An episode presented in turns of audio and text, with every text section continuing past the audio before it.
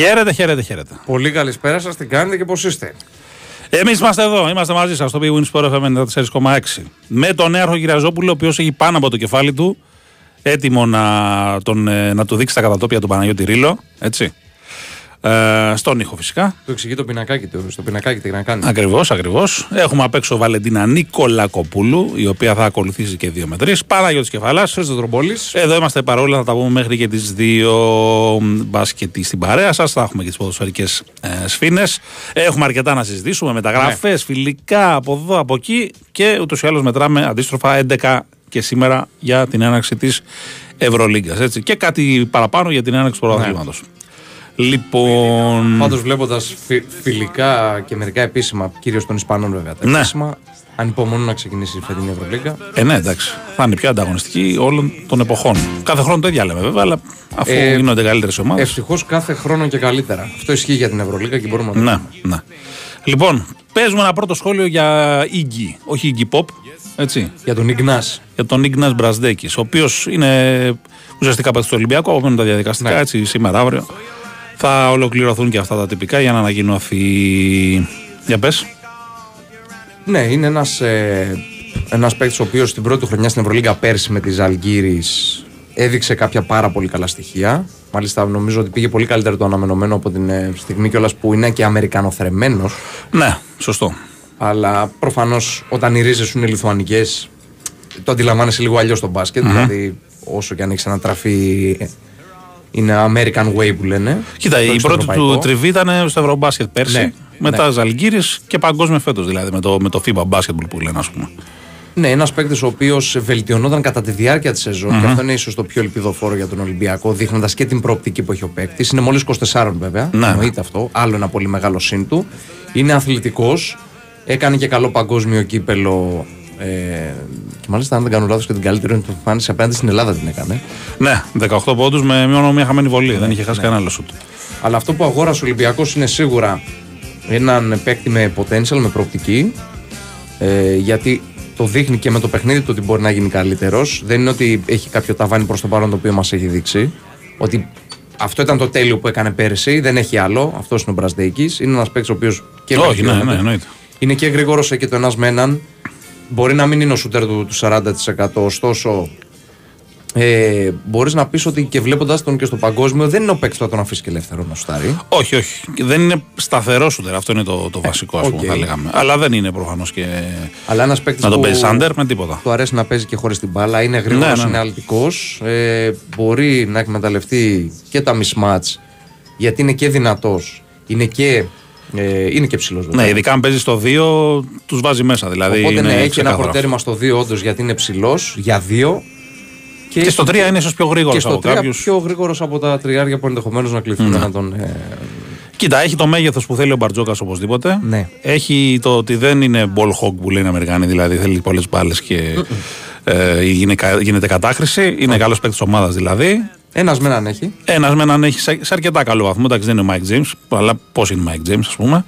Ε, ε, στην ίδια θέση τους. Ναι, ναι, ναι. Ε, ξέρω εγώ, ναι, ο Κλάιμπερν, ας πούμε. Mm. Ε, είναι ένας παίκτης ο οποίος είναι καλός παίκτης ομάδας. Στην άμυνα λίγο χάνει τη συγκέντρωσή του κάποιες στιγμές, η αλήθεια είναι. Αν και έχει τα εργαλεία για να παίξει καλή άμυνα και σε ένα καλό πρόγραμμα όπως το Ολυμπιακού μπορεί να, να αποδώσει. Θα προσαρμοστεί από ό,τι φαίνεται άμεσα, πολύ πιο γρήγορα ας πούμε, από ότι ένας NBA ο οποίος θα ήθελε περισσότερο χρόνο. Και σύντο, αυτό είναι πολύ σημαντικό επίσης και είναι φιλοσοφίας Μπαρτζόκα. Είναι παίκτης ο οποίος γνωρίζει την Ευρωλίγκα και είναι παίκτης από την Ευρωλίγκα. Ναι, ναι. Και, και ξέρεις τι, ε, προφανώς δεν ξέρω το παιδί, επειδή είναι και Αμερικανοθρεμένο, ενδεχομένως να έχει η φιλοδοξία κάποια στιγμή να ξαναδοκιμάσει στο NBA, γιατί δεν τα κατάφερε στο πρώτο του πέρασμα. Αλλά όπως και να έχει, είναι ένας παίκτης ο οποίος έγραψε για δύο χρόνια, ή θα υπογράψει τέλος πάντων για δύο χρόνια. Mm. Δεν ξέρω αν υπάρχουν out και τα λοιπά, αυτά θα τα μάθουμε στη, στην πορεία. Ε, Α πούμε σε σχέση ας πούμε, με το αν ερχόταν ο Ναν, ο οποίος για μένα είναι καλύτερο παίκτη προφανώς. Άλλη θέση, αλλά σαν πάστα παίχτη είναι καλύτερος. Αλλά, αλλά ο Ναν είναι ξεκάθαρο ότι αν κάνει το δύσκολο τόσο πολύ για να έρθει, θα ερχόταν για ένα χρόνο και αν. Όχι, και το χρόνο πάλι θα έχει ο Ολυμπιακός τρεχάματα, θα μείνει, δεν θα μείνει, αν ικανοποιούσε έτσι. Όλοι αυτοί οι NBAers που θεωρούνται και βετεράνοι, γιατί οι Αμερικανοί λένε βετεράνος guard ναι. forward αν παίζει 2-3 χρόνια. Δεν ναι. χρειάζεται να παίζει 15. Δεν είναι 35 προφανώς. Ε, με αυτή την έννοια το λέμε και εμείς βετεράνοι που λέμε καμιά φορά. Ε, ο, ο Νάνιο, ο Τέρεν Ντέιβι για παράδειγμα. Απλά λέω αυτά τα τυχαία ονόματα που ακούστηκαν για τον Ολυμπιακό. Σίγουρα θα ζητούσαν ε, NBA του ανα πάσα στιγμή. Όχι NBA. Ε, αυτό καμία σοβαρή ομάδα το κάνει. Ε, και προφανώς μια ομάδα η οποία έχει στόχους και υψηλούς στόχους δεν το κάνει αυτό. Λοιπόν, Όπως το κάνει και ο Μίχαλιουκ νομίζω. Ναι, προφανώς. Προφανώς. Ναι. Λοιπόν, σήμερα πολύ δράση και στο ποδόσφαιρο. Arsenal τότε να πα για ένα Πάοκ, Παρίσι, Ζερμέρ, Μαρσέ και Ατλέτικο Μαδρίτη, Ρεάλ Μαδρίτη, στο τέρμι της Ισπανικής πρωτεύουσας. Υπάρχουν αμέτρητες στοιχηματικέ επιλογές και bet builder που ικανοποιούν και το πιο απαιτητικό παίχτη προσφέρει το πάμε στοίχημα. Πάμε στο πρώτο break και επιστρέφουμε. But you need to the one that the heels and your suntan rapidly feel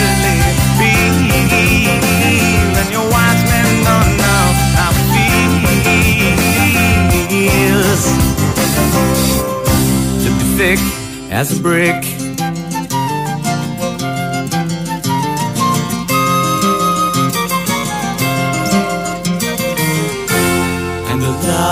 Η Winsport FM 94,6 Μάθε τι παίζει με την Big Win.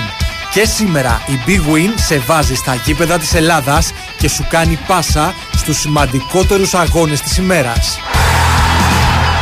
Ζήστε το μεγάλο ντέρμπι Παναθηναϊκός ΑΕΚ και όλη τη δράση της πέμπτης αγωνιστικής στον αέρα του Big Win Sport FM 94,6. Μετά τις μάχες τους στην Ευρώπη, Παναθηναϊκός και ΑΕΚ διασταυρώνουν τα ξύφη τους στο πρωτάθλημα με ένα μεγάλο μάτς τη Δευτέρα. Συντονιστείτε από νωρί για να μπείτε στο ρυθμό του ντέρμπι και στις 9 ακούστε λεπτό προς λεπτό όλα όσα θα συμβούν στο Απόστολος Νικολαίδης. Μπάλα όμως παίζουμε και σήμερα. Στις 5 ο Ολυμπιακός υποδέχεται την Κηφισιά. 30 λεπτά αργότερα παίζουν Άρης Πανετολικός. Στις 8 Βόλος Αστέρας Τρίπολης και η βραδιά ολοκληρώνεται με το παιχνίδι Πας Γιάννενα Πάοξ στις 8.30. Μετά το σφίτιγμα της λήξης παίζουμε μπάλα στο στούντιο με σχόλια, ρεπορτάζ και τις απόψεις των ακροατών μόλις ανοίξουν οι τηλεφωνικές γραμμές. Ακόμη μια σπουδαία αναμέτρηση Παναθηναϊκός ΑΕΚ και όλα τα μάτς της αγωνιστικής εδώ στον Big Wins for FM 94,6. Αυτοί ήταν οι μεγαλύτεροι αγώνες της ημέρας. Χοργία ενότητας Big Win.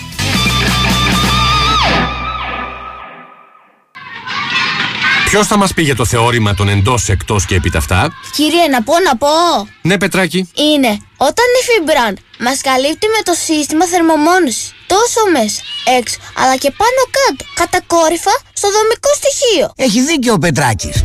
Γιατί η ενεργειακή ασπίδα της Fibran με πετροβάμβακα Fibran Geo στους τοίχους και με ξυλασμένη πολυστερίνη Fibran XPS στο δώμα μονώνει μέσα έξω αλλά και πάνω κάτω το σπίτι μας. Μέσα έξω Φιμπράν. Θέλω να βλέπω μπάλα με γκολ ανατροπής. Θέλω να βλέπω over για μετρητές assist. Θέλω με live streaming να παίρνω το διπλό. Από το κινητό μου να παίζω στο λεπτό. Νόβι θέλω, πες που είναι αυτό που θέλω. Νόβι θέλω, που έχει ένα αποτέλο αυτό που θες από το παιχνίδι σου το έχεις στη Novibet. Με ακόμα πιο πλούσια και διαδραστική εμπειρία. Εδώ παίζεις όπως εσύ θέλεις. Novibet. Το παιχνίδι όπως θα ήθελες να είναι. Ρυθμιστής ΕΕΠ. Συμμετοχή για άτομα άνω των 21 ετών. Παίξε υπεύθυνα. Για περισσότερες πληροφορίες αναφορικά με το εξοικονομώ, επικοινωνήστε απευθείας με την εταιρεία που ξέρει την κατασκευή μέσα έξω στη δωρεάν τηλεφωνική γραμμή τεχνικής υποστήριξης 811 90.000 και στο fibran.gr. Η Wins for FM 94,6.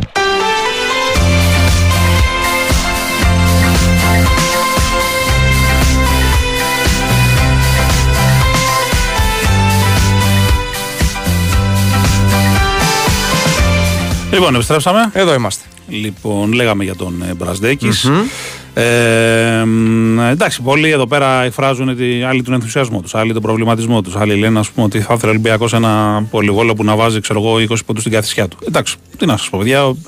Αυτό κρίνει ο Μπαρτζόκας ότι χρειάζεται ο Ολυμπιακός. Η ομάδα έχει συγκεκριμένες αρχές. Νομίζω ότι το κενό που λέει κάποιος φίλος εδώ πέρα των 30 τόσων πόντων ας πούμε, που δίναν ο Σιλούκας και ο Βεζέγκοφ ή τέλος πάντων που έδιναν ως παραγωγή και με τις assist θα καλυφθεί ή τέλος πάντων ο σκοπός είναι να καλυφθεί συλλογικά.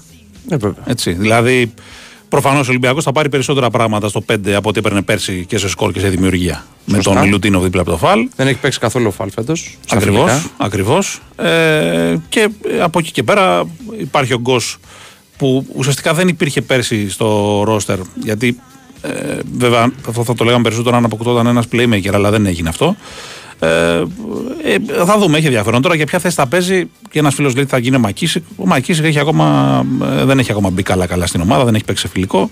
Θα δούμε. Έτσι. Mm-hmm. Πάντως θα παίζει σίγουρα και στο 2 και στο 3. Δηλαδή θα καλύπτει και χρόνο ναι, και στο 2 και στο 3. Εγώ δεν αποκλείω να παίζει και στο 4 σε κάποια σχήματα. Ο Μπρασδέκης, αν είναι λίγο τι πιο ελαφρά σχήματα. Όχι, είδαμε, μα, μα νομίζω ότι για να παίζει και ο Μπρασδέκης και ο Μακίσικ νομίζω θα παίξουν και οι δύο μαζί.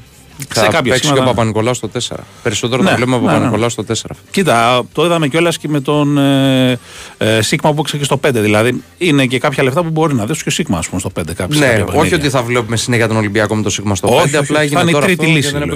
Θα είναι τρίτη λύση, σωστά. Mm. Λοιπόν, ένας φίλος λέει: Περιμέναμε λέει, κάτι καλύτερο από τον Μπαρζέξ. Παιδιά, εντάξει, ε, αυτά θα φανούν στην πράξη. Προφανώς, ας πούμε, ο Ναν θα, ήταν, θα έκανε πιο γκέλα στον κόσμο. Αλλά το θέμα είναι τι θα δείξουν στο γήπεδο. Έτσι. Για παράδειγμα, ας πούμε, όταν είχε έρθει ο στον Ολυμπιακό, δεν έλεγε κανένα πω ότι παιχτάρα πήραμε. Α, καλά, είναι πολλά Έτσι. τα παραδείγματα. Ε, μα, αυτό είναι. Είναι πάρα πολλά. Το θέμα είναι, ξαναλέω, τι θα δείξει στο γήπεδο. Πάντως, ο Ολυμπιακός θα δείξει ότι έχει τις ίδιες αρχές με πέρσι. Νομίζω θα είναι πιο σκληρό στην άμυνα φέτος. Mm-hmm. Ε, σε σχέση με πέρσι. Προφανώς στη δημιουργία και το σκορ είναι απώλειε και ο Σλούκας και ο Βεζέγκοφ. Δεν το συζητάμε αυτό. Ε, και θα δούμε πώς θα τους καλύψει. Στην πράξη. Ε, έχουμε ακόμα αρκετό καιρό μπροστά μας. Και ο Ολυμπιακός δεν είναι έτοιμος. Ένας φίλος λέει εδώ πέρα ότι ο Ολυμπιακός έβαζε με το ζόρι 70-75 πόντους. Εντάξει, δεν, δεν είναι ότι. Ε, όχι, όχι, μην κοιτάς καθόλου τα φιλικά ακριβώς, και μην κοιτάς το Ολυμπιακός. Ε, Καταρχάς δεν έχει κάνει προπόνηση όλοι μαζί. Ε, δεν έχουν παίξει όλοι. Ήταν ουσιαστικά τα πρώτα φιλικά αυτά. Και τα πρώτα φιλικά αυτά. Έχουμε φτάσει 20 τόσο Σεπτεμβρίου. Απλά πριν με τους τραυματισμούς και τα λοιπά είχε παίξει ο Ολυμπιακός τρία φιλικά, τα δύο που ήταν 30 λεπτά και στα οποία απουσίαζε ο μισός κόσμος, ας πούμε. Και ένα επίσης που ήταν 32 λεπτά. Δηλαδή δεν είναι. Ούτε καν στο Super Cup, ούτε καν στο, στον πρώτο μήνα, εγώ πιστεύω θα Το μόνο που μπορούμε να, να κρατήσουμε τα φιλικά του Ολυμπιακού, το μόνο που μπορούμε να κρατήσουμε είναι και θα το δούμε προφανώς, είναι μια εικόνα τα προσεχώς, είναι η εικόνα του Πίτερ. Ναι, ναι, ναι. Ξεκάθαρο, ξεκάθαρο. Θα τα πούμε και με τον Νίκο Ζέρβα στη, με λίγο μετά τις και μισή. Είναι ο Πίτερς. Και ναι. φυσικά εντάξει και ο Μιλουτίνοφ το πόση διαφορά κάνει. Δηλαδή ναι. όταν μπαίνει μέσα. Σωστό. Σωστό. Είναι άλλο πράγμα. Ο Μιλουτίνοφ ο οποίος έχει βελτιωθεί πάρα πολύ και αμυντικά ψηλά. Ναι, Ενώ ναι. στα πρώτα του και λίγο πριν φύγει από τον Ολυμπιακό δεν είναι να πεις αυτό. Δεν θεωρούταν το σκιάχτρο ναι, που ναι. λες τώρα θα πάω μπροστά του και θα του βάλω lay-up. Καταρχάς είναι πολύ καλύτερα σωματικά έτσι. Δηλαδή είναι, έχει, έχει χάσει κατάσταση. αρκετά κιλά. Απλά ο Ολυμπιακός έχει, έχει να διαχειριστεί όπως και όλες οι ομάδες που είχαν παίχτε που παίξαν στο παγκόσμιο και είχαν θωρά στο παγκόσμιο το, το θέμα της φόρμας. Δηλαδή, συνήθως λένε ότι είτε αυτοί οι παίχτε μπαίνουν στη σεζόν με ε, κάποια κόπωση και στην πορεία τη βρίσκουν τη φόρμα τους, είτε ξεκινάνε λίγο φουριόζοι και μετά κάνουν μια κοιλιά. Έτσι, αυτό θα φανεί στη, στην πράξη. Πώς θα γίνει αυτό και πότε. Αν θα έχει πρόβλημα στο τρίποντο Ολυμπιακός, νομίζω πως όχι. Αν ας πούμε ο Κάναν είναι λίγο πιο σταθερός σε αυτό το κομμάτι και με τον ε, Πίτερς να δίνει πολλές λύσεις από εκεί. Αν ο Παπα-Νικολάου κάνει την περσινή χρονιά στο τρίποντο που ήταν καλός. Υπάρχει ο Λαρετζάκης, υπάρχει ο Γκος. Έτσι, παίχτες που μπορούν να δώσουν λύσεις. Υπάρχει ο Ουόκαπ, ο οποιο είναι αρκετά βελτιωμένος σε αυτό το κομμάτι σε σχέση με το ξεκίνημα του στον Ολυμπιακό. Νομίζω ότι δεν θα έχει πρόβλημα. Δεν θα είναι η killer ομάδα που λένε, έτσι που θα τολμήσει να αφήσει κανέναν, αλλά σίγουρα τη δουλίτσα του θα την κάνει, πιστεύω. Ναι. Ε, ε, λοιπόν, ε, Παναθηναϊκό είδαμε χθες το φιλικό με κάποια πολύ καλά στοιχεία και κάποια πολύ καλά διαστήματα, κυρίως στο ξεκίνημα και στο φινάλε του αγώνα. Με ευχάριστη έκπληξη στον Γκάι. Έτσι. Ε, για το τουρνά τώρα στα, στη Θεσσαλονίκη που ρωτάνε κάποιοι φίλοι της ΣΑΕΚ εδώ πέρα, παιδιά δεν έχουμε εικόνα, αλλά σίγουρα όταν χάνεις 38 πόντους, αν μη τι άλλο είναι ανησυχητικό. Και γενικά η Άκη είχε δείξει θέματα στην άμυνα και στα δύο πρώτα φιλικά που είχαμε τη τηλεοπτική κανάλι, ειδικά με το περιστέρι. Και επίσης πιο ανησυχητικό είναι ότι λίγο να ξεφύγει ο αντίπαλος παρουσίασε εικόνα διάλυσης. Και η ΑΕΚ, ας πούμε, στο δεκάλεπτο και στο ημίχρονο ήταν σχετικά κοντά. Δεν ήταν στους 38 πόντους που έλειξε το παιχνίδι. Και μετά, ε, σαν να κατέρευσε τελείως. Είναι θέματα αυτά προς σκέψη. Γιατί έχει ένα μπάτζετ μεγάλο, έχει ένα καλό προπονητή και μέχρι στιγμής δεν δείχνει τουλάχιστον σε επίπεδο σκορ την πρόοδο που περιμένουμε. Θα δούμε στην πορεία. Λοιπόν, ε, ε, Μακίζικ λέει τι εικόνα θα δείξει, λέει και λόγω των δύο απολειών και λόγω της ηλικίας του. Καλά, η ηλικία του Μακίζικ για μένα δεν, δεν, παίζει ρόλο. Δεν παίζει ρόλο. Ο άνθρωπος ήταν από τους πιο αθλητικούς παίκτες του Ολυμπιακού πέρσι. Και παραμένει. Είναι, και παραμένει, ναι. Προφανέστατα.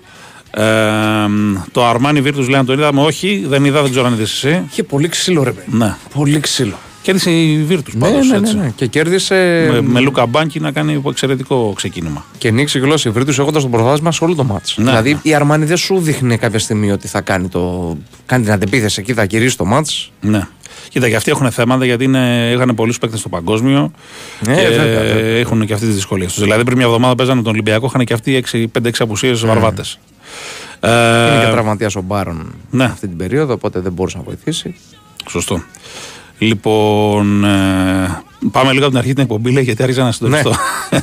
το on demand, φίλε μου, μετά θα τα ακούσει. Ναι. θα, θα έχουμε και ζέρβα σε λίγο και πετρίδι αργότερα και θα τα συζητήσουμε όλα.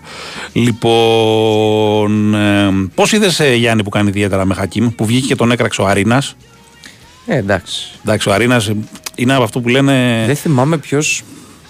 Κα, Κάπου σε NBA είχε κράξει τον Χακίμ μες στο καλοκαίρι, λέγοντας ότι χρεώνεις λέει 50.000 δολάρια για να κάνεις ατομικές προπονήσεις Αρίνας, Ναι. ο για μία Αρίνας. κίνηση. Ο Αρίνα το είχε πει. Ο Άρινα που λέει ότι είναι, είναι λέει, παροχημένες κινήσεις που τις ναι, κάνεις ναι, στα ναι, 90s. ναι, ναι. Δηλαδή, ρε φίλε, πραγματικά. Εντάξει. Εντάξει, Μιλάμε όχι ότι ίσως είχαμε καμία αμφιβολία για το μυαλό του Για Άρινα. έναν από τους κορυφαίους. Ε, τους κορυφαίους ε, σέντερ που έχουν παίξει ποτέ στο, Ναι. στην ιστορία του μπάσκετ.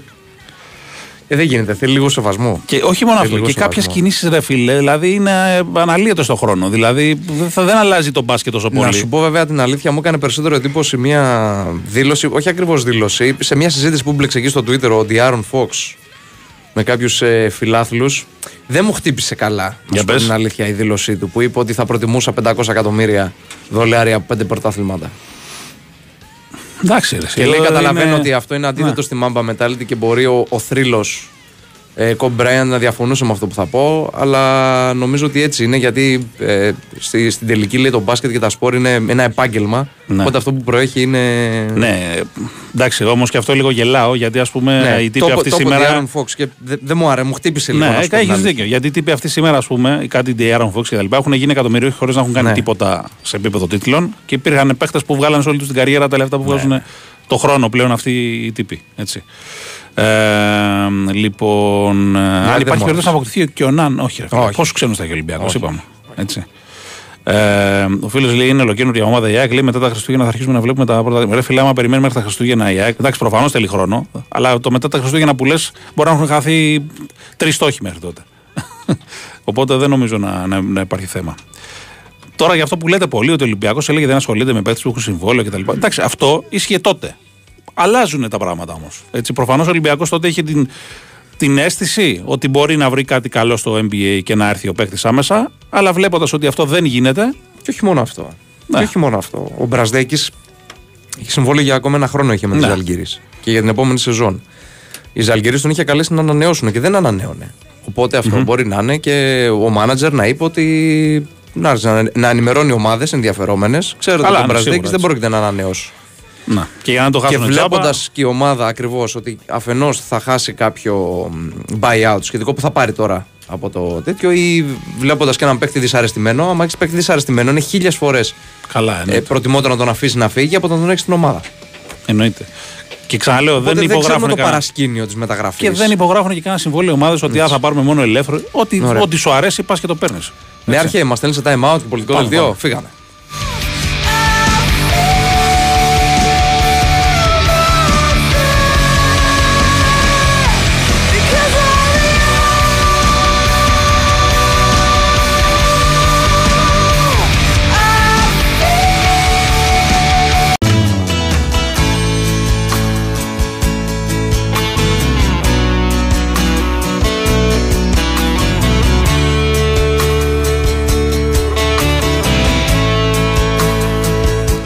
Επιστρέψαμε. Ναι. Λοιπόν, πολλοί ρωτάτε αν θα κάνει άλλη κίνηση ο Ολυμπιακός Παναγό. Εντάξει, παιδιά, για τον Ολυμπιακό δεν νομίζω, θα μας τα πει και σε λίγο ο Γιονικό Σέρβα. Αλλά ρε παιδιά, πόσε Και ο Παναθηναϊκός Ο επίσης. Παναγό μόνο αν προκύψει Μίχαλιουκ ή ξέρω εγώ κάτι άλλο από το NBA. Αλλά και πάλι δεν το νομίζω. Ξέρω εγώ. Για Ναι. την ώρα τουλάχιστον. Για τον Μίχαλιουκ, ναι, αν προκύψει, ναι. Ο Προμηθέας θα κάνει κίνηση σίγουρα. ναι. Κλείνει τον Κάμερον Ρέινολτς σύμφωνα Ναι. με τον Ντονάτας Ουρμπονάς. Γιατί φεύγει ο Τζάμαλ Τζόουν από τον Προμηθέα και παίρνει τον συγκεκριμένο, ο οποίος έπαιζε πέρσι Μπουντούτσινος με κα- αρκετά καλή έτσι, σεζόν. Σε μια Ναι. καλή ομάδα της Αμπαλή και του Eurocup. Λοιπόν. Ε, Δήλωσε Νέντοβιτς λέει για τον κορυφαίο, το κορυφαίο ρόστο του Ερυθρού Αστέρα στην ιστορία του. Από άποψη βάθους, ναι. 16 παίκτες έχει φέτος ο εντάξει, Ερυθρός ναι, Αστέρα. σωστό. σωστό. Πολύ μεγάλο μπάτζετ, ναι. Και όντως Λοιπόν. έχει πολύ βάθος φέτος. Πάμε στο Νίκο Ζερβά. Φύγαμε. Είσαι επαγγελματίας, μόνο αυτό θέλω να πω. Καλημέρα, τι κάνετε; Καλημέρα, καλημέρα. Γιατί το λες αυτό, Ε, γιατί ρε φίλε, είχες ξενύχτη χθες, το ξέρω. ναι. Να ζήσει κιόλας ο φίλος μας ο Τόλης, να το πούμε Ο και, Τόλης από- ο Λέωσης, βεβαίως. και από τον αέρα. Ναι. Από τα καλύτερα παιδιά. Να ευτυχήσει με την κοπέλα του, έτσι. Τη σύζυγό του πλέον, έτσι. Να είναι καλά και είσαι επαγγελματίας. Είπες και τον Price Day χθες και τώρα θα μας πεις και τα Ε, παραλυπόμενα. φίλε, ε, νόμιζα θα το πεις επειδή μια άδεια πήρα μικρή και έγινε Ε, εντάξει, μεταγραφή. ναι. Έλατε. Κοίτα, να, να ξέρεις, αφού το λες και, και μόνος σου πολλές φορές, ότι όταν λέει κανονίζεις κάτι, έχεις κάπου να πας και τα. εκείνη τη μέρα θα σκάσει ό,τι είναι να σκάσει. Τρομερό, τρομερό, τρομερό. Τέλος Εντάξει. πάντων, όλα καλά. Ηρεμήσαμε.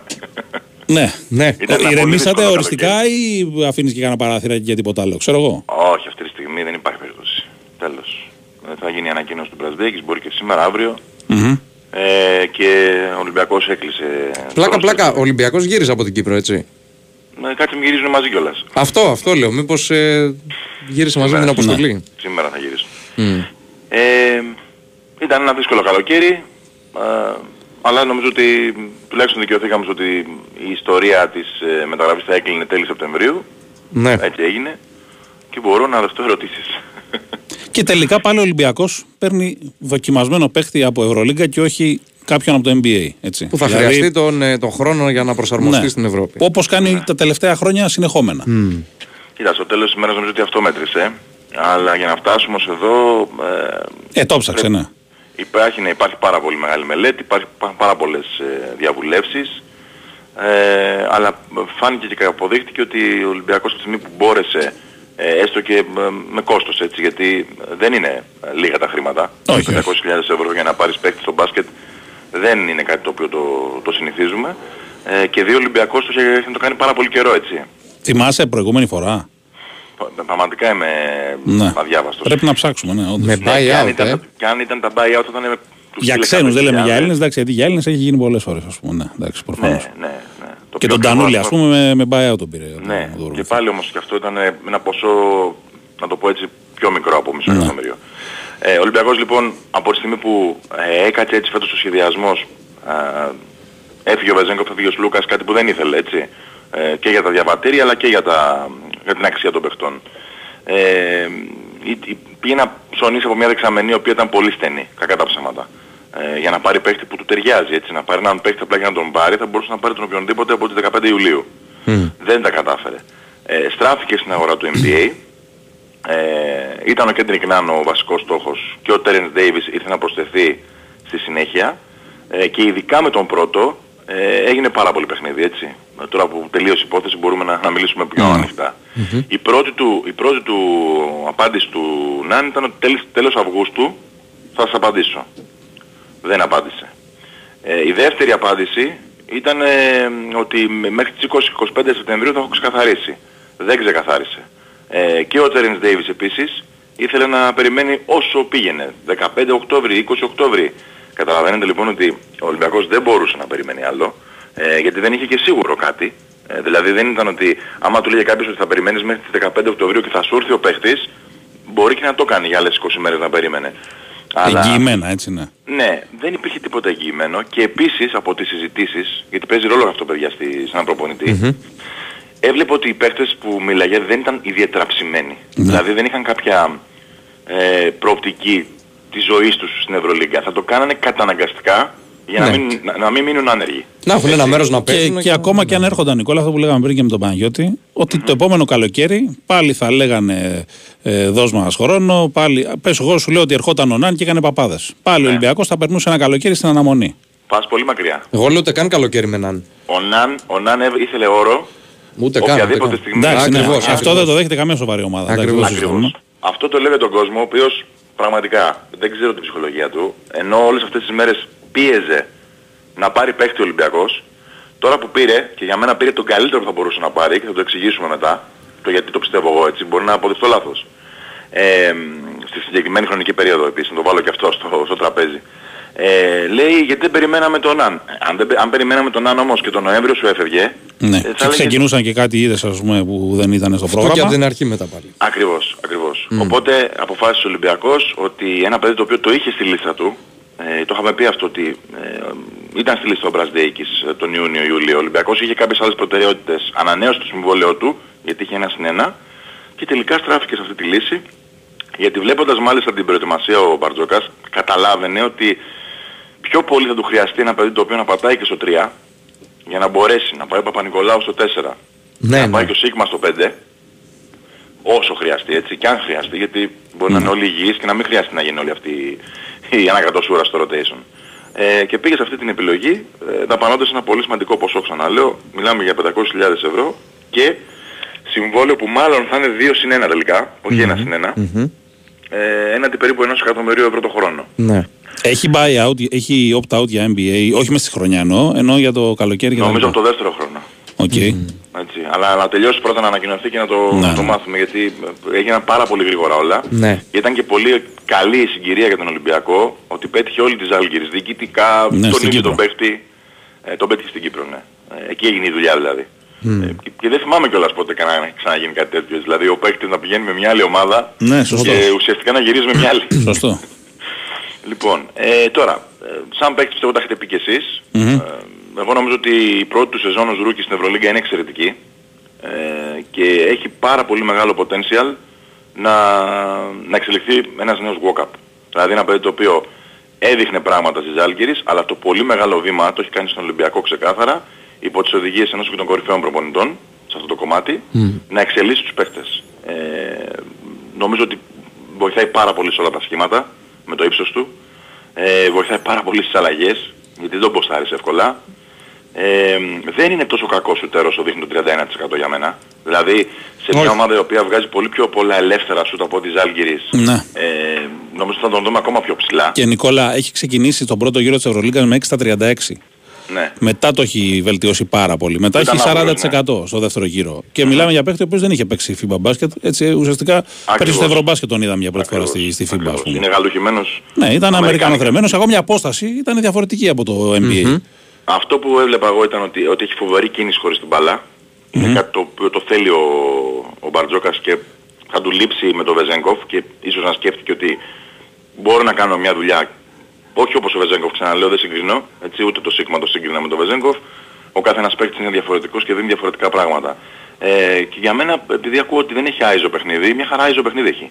Ε, σίγουρα δεν είναι Mike James ε, δεν είναι Kendrick Nunn σε καμία περίπτωση δεν είναι ο scorer που θα πεις θα μου βάλεις σήμερα σίγουρα 20 πόντους αλλά ε, μέσα από κάποιες καταστάσεις ε, μπορεί και να πάει στο ένας εναντίον ενός πόσες φορές τον έχω δει να καρφώνει κιόλας στο ένας εναντίον ενός Ναι, είναι πολύ αθλητικός, πολύ δυνατός. Και έχει και τελειώματα και με τα δύο χέρια παρότι είναι αριστερόχειρας. Δηλαδή μπορεί να τελειώσει φάση με το δεξί εύκολα. Ή να μπει Έτσι. από δεξιά, ας πούμε, ακόμα. Και Είναι νομίζω δυνατός, ότι ναι. στην άμυνα ε, ενισχύεται ακόμη περισσότερο ο Ολυμπιακός. Έτσι. Λόγω του Ε, μεγέθους. εκεί, λί- στο μέγεθος ναι, αλλά λίγο στη συγκέντρωση πολλές φορές το χάνει. Αλλά Συγκέντρωση εντάξει. χάνεται, ναι.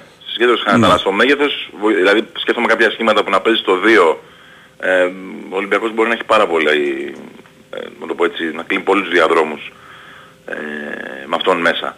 Ε, και ξαναλέω είναι επιλογή προπονητή έτσι. Δηλαδή ξεκάθαρα ο coach Μπαρτζόκας είναι αυτός Ναι. που έδωσε το OK και πίεσε ε, να γίνει αυτό το deal. Δεν ήταν εύκολο γιατί καταλαβαίνετε ότι η Ζάλγκυρης ε, δεν είναι πόσο πάρα πολύ έτσι ε, συνηθισμένο 15 μέρες πριν Ε, βέβαια. ε, το τζάμπολ της ε, διοργάνωσης να δώσει έναν από τους καλύτερους παίχτες, αλλά νομίζω ότι έπαιξε πάρα πολύ μεγάλο ρόλο και η επιθυμία του παίχτη. Δηλαδή ε, πίεσε και αυτόν με τον τρόπο του, ευγενικά, της Ζάλγκυρης, Ναι, ναι. να, να τον αφήσει να κάνει το βήμα παραπάνω στην καριέρα του, έχοντας πιστεί πάρα πολύ από το, το πλάνο. Νομίζω ότι είναι απόλυτα ταιριαστή η περίπτωση ε, στον Ολυμπιακό, ε, που έτσι έχει φτάσει και που έχει φτάσει. Ναι. Ε, δεν έχει, ε, δεν, είναι- το μπάσκετ του Μπαρτζόκα δεν είναι του ενός, κακά τα ψέματα. Ναι, το όχι, έχουμε όχι, συν- όχι.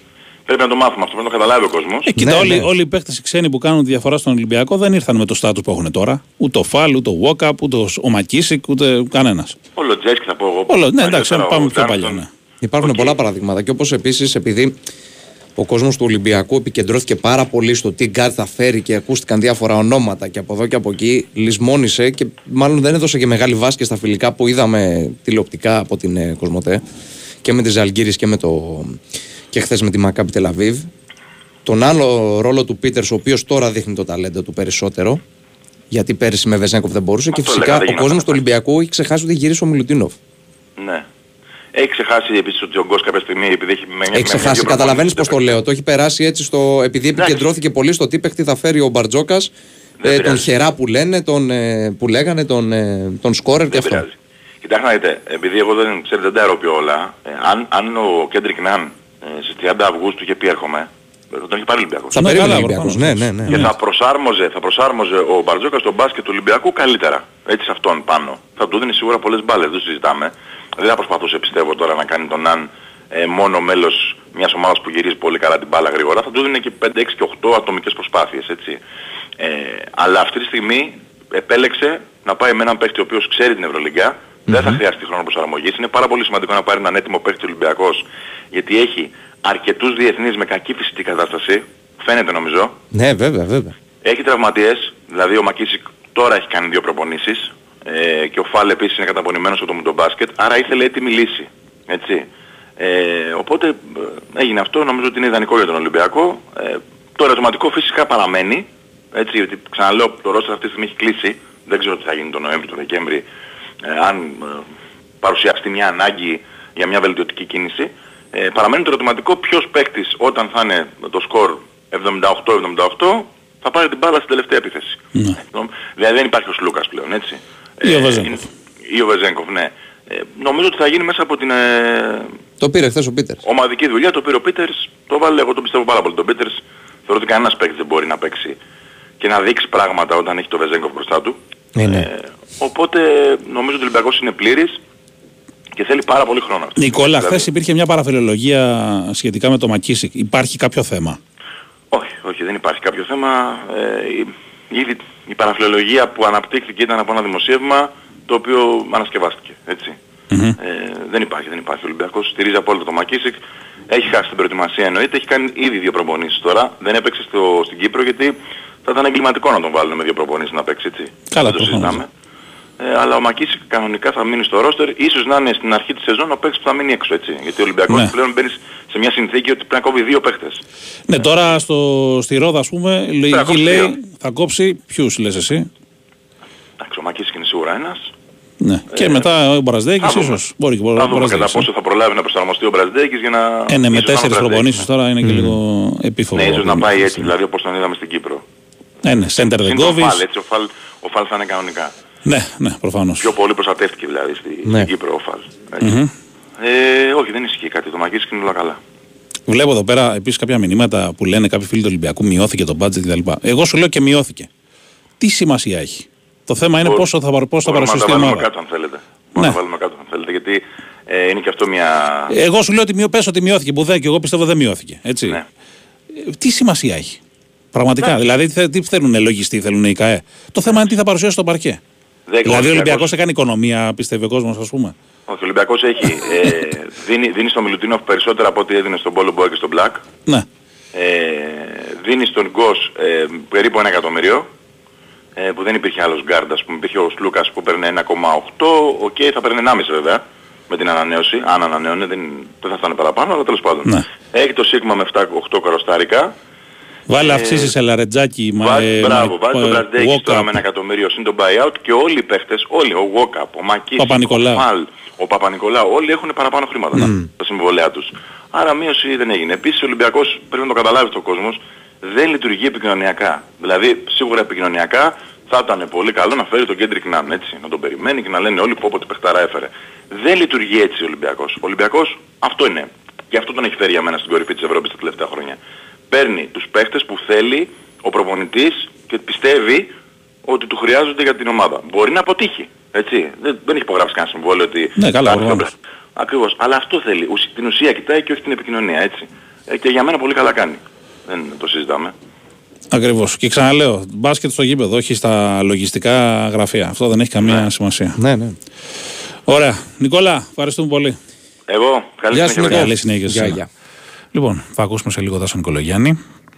Δεν είπε κανείς ο Πίτερς ήταν ο νέος Βεζέγκοφ. Ε, παιδιά, είπαμε ότι ο, ο Πίτερ φέτος έχοντας περισσότερο χρόνο, περισσότερες μπάλες στη, δια- στην κατοχή του και χωρίς την Θα ανάγκη. δείξει περισσότερα Αυτό, πράγματα είπαμε σε εννοείται. σχέση με πέρσι που έπαιζε πίσω από τον MVP της Ευρωλίγκας. Ναι.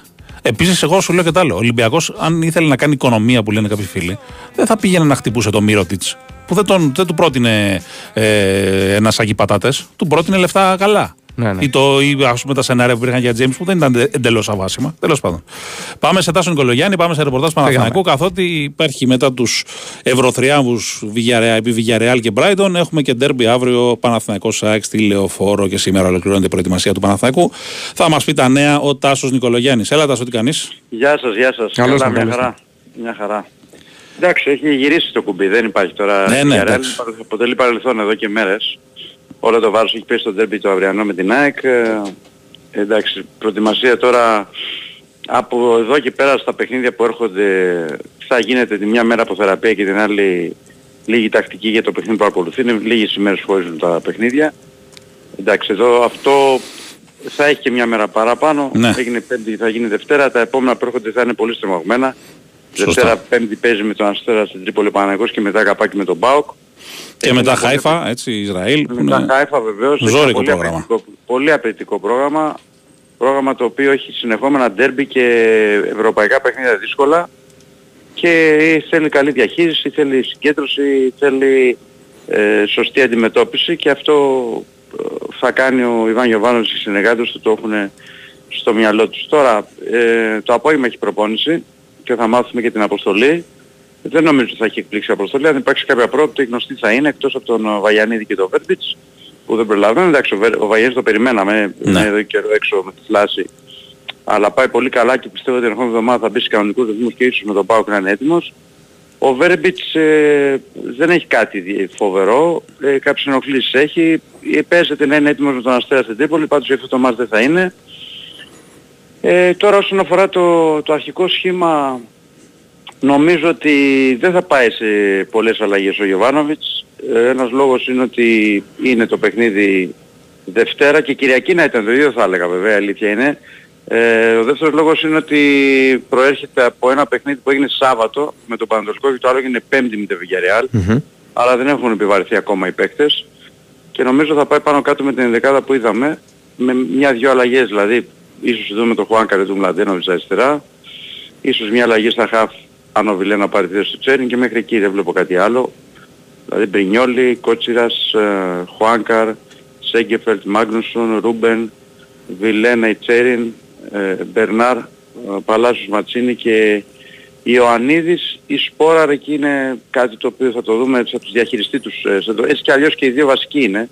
Και ναι, οι δύο σκοράρουν και ναι. οι δύο είναι καθοριστικοί για την ομάδα. Είτε παίζει ένας από την αρχή είτε παίζει α, σαν αλλαγή. Είναι απόλυτα καθοριστική για την ομάδα οπότε είναι δυνάμει βασική. Ε, θα κοιτάξει να δει σε τι κατάσταση είναι αν έχουν επηρεαστεί από τα συνεχόμενα παιχνίδια να δώσει σε κάποιον ανάσες. Αυτό είναι μια απόφαση που θα πάρει ο προπονητής. Θα δούμε ποιος θα είναι αυτό που θα παίξει, θα παίξει αύριο. Υπάρχει πολύ μεγάλη έτσι, ε, επιθυμία για νίκη στο παιχνίδι αυτό από την ομάδα και τους ε, φυσικά τον κόσμο και τον κόσμο. Επίσης υπάρχει πολύ μεγάλο σεβασμό στην ΑΕΚ. Ξέρουν πάρα πολύ καλά πόσο καλή ομάδα είναι η ΑΕΚ.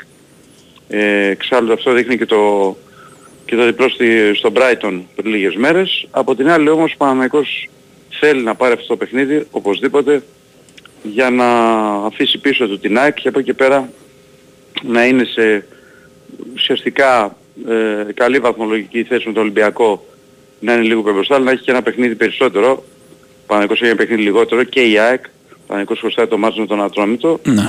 Και πάνω σε όλη αυτή την ε, ιστορία, σε όλο αυτό το σκεπτικό έχει γίνει προετοιμασία ώστε ο Παναγικός να μπορέσει την ερχόμενη αύριο το βράδυ να φύγει νικητής από αυτό το μεγάλο ντέρμπι. Εξάλλου, στα τρία τελευταία παιχνίδια που έχουν γίνει μεταξύ Παναγικού ΑΕΚ, το ένα το έχασε ο Παναγικός στη Νέα Φιλαδέλφια, και τα άλλα δύο στα playoff έληξαν ενσώπαλα, οπότε υπάρχει μεγάλη επιθυμία για, για νίκη. Mm-hmm. Τάσο φοβάται ο Γιωβάνοβης ίσως κάνει ένα άδειασμα των παιχτών μετά την νίκη επί της Βιγερεάλ, όχι, έτσι. Όχι. Όχι, δεν υπάρχει τέτοιος φόβος σε αυτά τα μάτια. Κοίταξε, αυτό θα ίσχυε αν ο Παναγικός έπαιζε μια μικρομεσαία ομάδα. Ναι. Τώρα επειδή είναι το ντερμπί... Είσαι ε, γρήγορος όλοι έτσι. Ε, είναι δηλαδή στο μυαλό των παιχτών πάρα, ξέρουν mm. πάρα πολύ καλά τι σημαίνει το Παναγικός ΑΕΚ, όπως και το Παναγικός Ολυμπιακός και από μόνοι τους δηλαδή δεν πρόκειται να τους πει και πολλά πράγματα για να ναι, ναι. μην τυχόν υπάρχει άδειασμα. Εντάξει, το καταλαβαίνουμε όλοι ότι είναι δύσκολο από μια πολύ μεγάλη ευρωπαϊκή νίκη και μάλιστα επί μιας ομάδας η οποία είναι κορυφαία στο Europa League σε βαθμολογική συγκομιδή, είναι τεράστια νίκη του Παναναϊκού. Ε, είναι λίγο δύσκολο να επανέλθουν οι παίκτες αλλά το διευκολύνει αυτό ότι το μάτς είναι derby. Ναι, ναι. Οπότε καταλαβαίνει κανείς το πόσο, το πόσο έτσι είναι στο μυαλό τους αυτό το παιχνίδι αμέσως μετά τη λήξη του αγώνα με τη Villarreal. Μμμ. Να υποθέσω εισιτήρια. Έχουν εξαφανιστεί εδώ Έχουν και 15 εξαφανιστεί, μέρες έτσι. 20. Με το που βγήκαν, Ναι, ναι. βγήκε και αυτή η ανακοίνωση ότι όποιος πάρει εισιτήριο με την ΑΕΚ θα έχει ε, εισιτήριο και για το μάτς με τη Villarreal. Ναι, ναι. Δωρεάν και τελείωσαν. Τα εισιτήρια αμέσως δεν είναι. Εδώ Εντάξει, στο τώρα ΆΚΑ είναι βρίσκεις χώρο- δύσκολα. Πλέον σκέψη τηλεφόρο.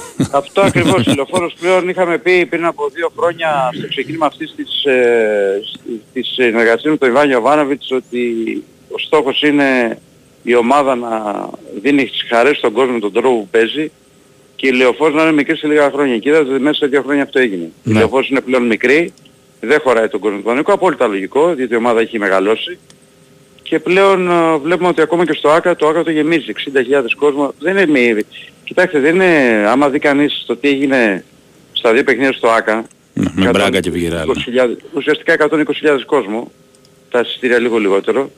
Είναι τρομερό επίτευγμα. Παναγικός δεν είναι τυχαία η, η πρώτη ομάδα σε εισιτήρια αυτή την αγωνιστική σε Europa League και Conference League. Δείχνει τη δίψα του κόσμου, δείχνει δείχνει τη δυναμική του Παναθηναϊκού, δείχνει ένα γίγαντα που ξυπνάει και αυτό είναι το πιο καλό νέο για την ομάδα. Ωραία, Τασό, θα σε Τάσο, ακούσουμε και ευχαριστούμε. μες στη μέρα. Να σε Έγινε. καλά. Γεια. Έγινε, γεια σας. Καλή συνέχεια λοιπόν. Ακούσαμε Τάσο Νικολογιάννη. Πριν πάμε για τη διακοπή, Ναι, ναι. το Μαρούσι υπέγραψε τον Αϊζέια Μπρίσκοου. Μπρίσκο. Ο κύριος Μπρίσκοου έπαιζε πέρυσι στην ε, Α2 Ιταλία, στο καλύτερο ευρωπαϊκό κολέγιο μπασκετικό που υπάρχει αυτή τη στιγμή στην Να. ε, Ήπειρό μας. Είχε 17,5 πόντους κατά μέσο όρο, 3 3,5 rebound και 3,3 assist. Ε, αυτό το αποκάλυψε ο κύριος Άνταμ Ζαγκόρια, ε, Αμερικανός δημοσιογράφος. Ωστόσο, επειδή μιλάμε για πρώην παίκτη του Κεντάκη, το έχει αυτό το ρεπορτάζ το κολεγιακό ο κύριος ε, Ζαγκόρια. Μας αποκάλυψε ότι ο Αζέια Μπρίσκο έχει συμφωνήσει και έχει υπογράψει με το Μαρούσι. Είναι guard, γεννημένος το 96, ύψους 1,91. Πέρσι, όπως είπαμε, έπαιζε Α2 Ιταλίας, ενώ έχει παίξει και στη Γερμανία. Έχει παίξει στην Ούλν για λίγο από ό,τι βλέπω εδώ στο βιογραφικό του. Έχει παίξει και στην Εστονία με την Κάλευ Κράμο. Έχει δηλαδή και μ, εμπειρία από την ε, VTB League.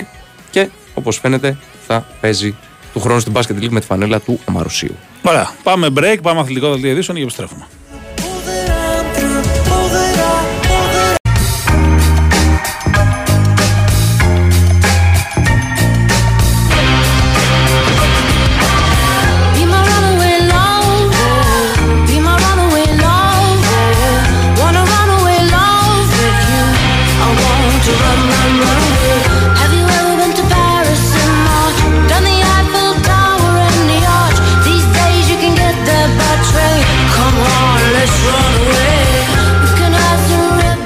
Επιστρέψαμε. Εδώ είμαστε. Και για εσάς που ζητάτε και ρωτάτε, Γιώργος Πετρίδης μετά τη μία και μισή. Ναι.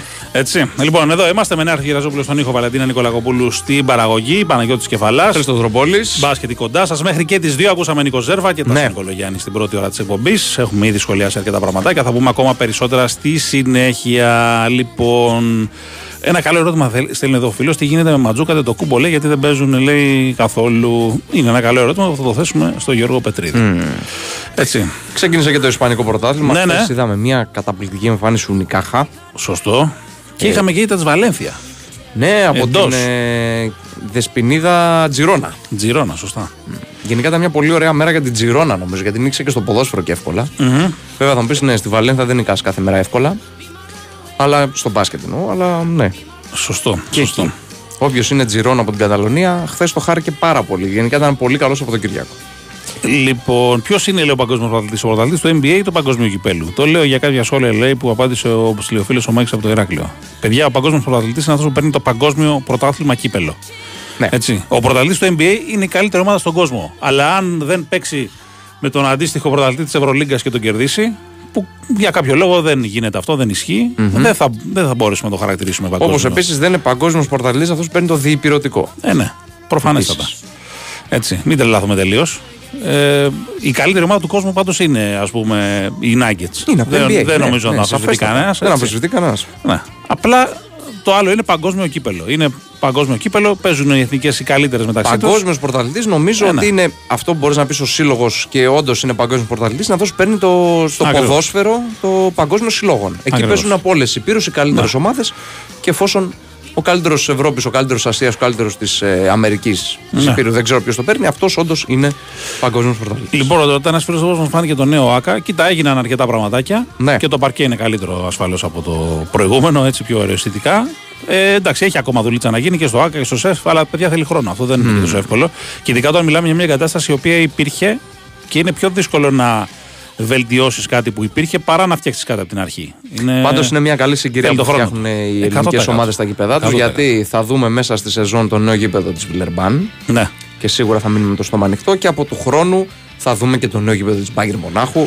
Το κλειστό. Ναι, το οποίο πλημμύρισε κάτι έγινε εκεί πέρα και λίγο πήγε πίσω, Ναι. το, πήγαν πίσω τα έργα. Έτσι. Θα δούμε τις Βιλερμπάν, ναι, όντως γίνεται δουλίτσα.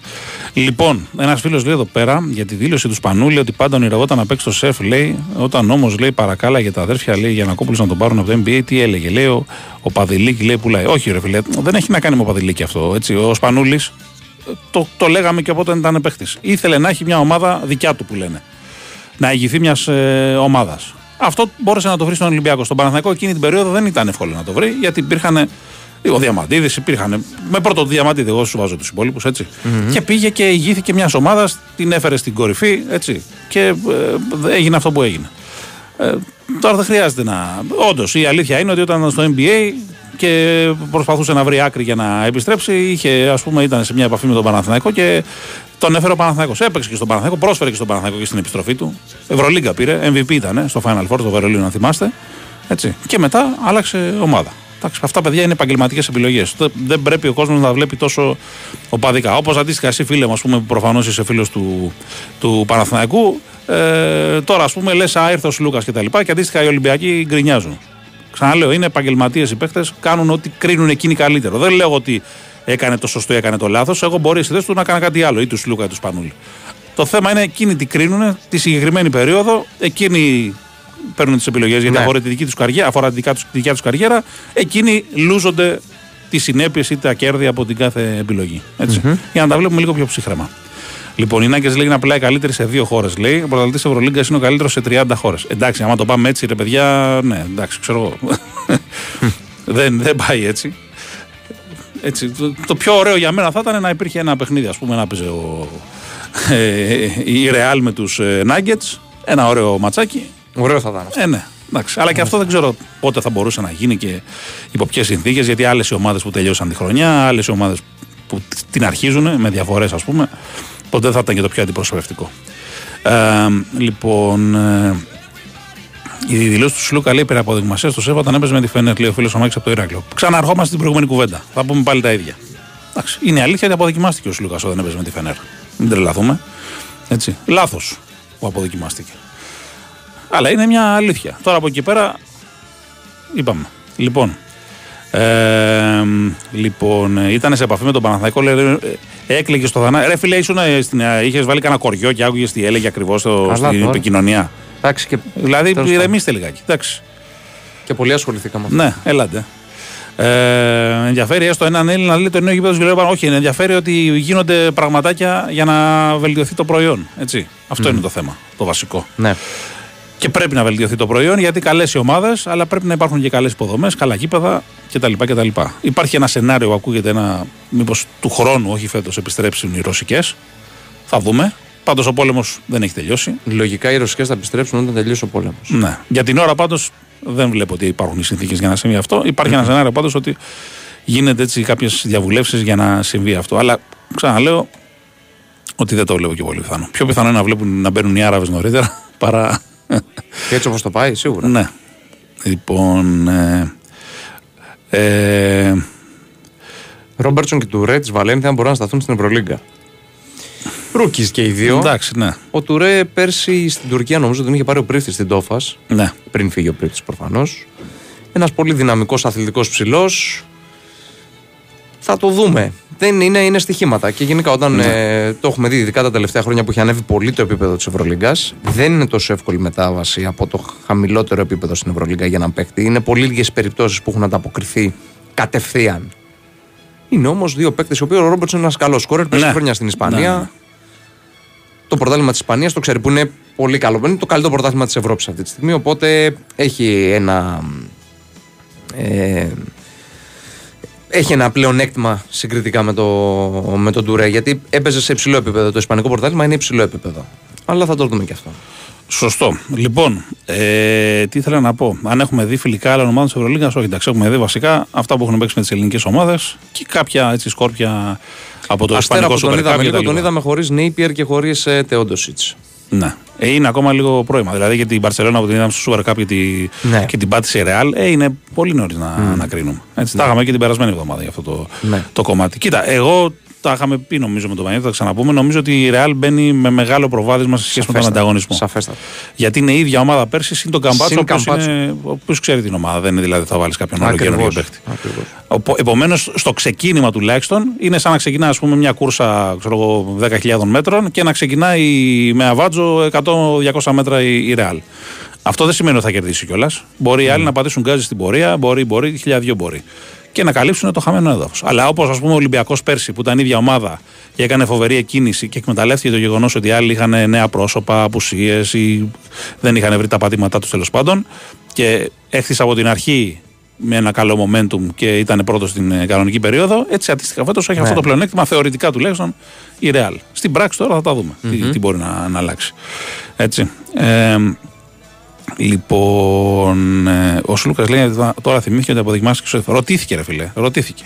Έτσι. Δεν είναι ότι όπω στάθηκε ο Βεθίδο λέει. Λοιπόν, δίλημα Κάρσεν Έντουαρτς ή Μάρκους Χάουαρτ. Εμένα μου αρέσει πιο πολύ ο Κάρσεν Έντουαρτς, να σου πω την αλήθεια. Και χθες ήταν καταπληκτικός και νομίζω ότι φέτος μπορεί να είναι από τις αποκαλύψεις της Ευρωλίγκας ο συγκεκριμένος. Ο ένας είναι πολύ πιο δυνατός, Κάρσεν Εντουάρτς. Ναι. Και στο ένας Τετράγωνος με έναν. είναι, εντάξει, Ναι, δεν είναι υπάρχει. πολύ πιο δυνατός. Ο άλλος είναι καλύτερος σουτέρ. Ναι, καλύτερος σούτερ, ναι. Αλλά νομίζω γενικότερα σαν πακέτο επιθετικό και πιο δυνατός είναι ο, ο Ναι, Edwards. πιο δυνατός είναι. Ναι. Εμένα μου αρέσει και άλλη μια μεταγραφή που ακόμα ίσως δεν την έχουμε δει στο πόσο μπορεί να δώσει στην Bayern, ο Μπολμάρο.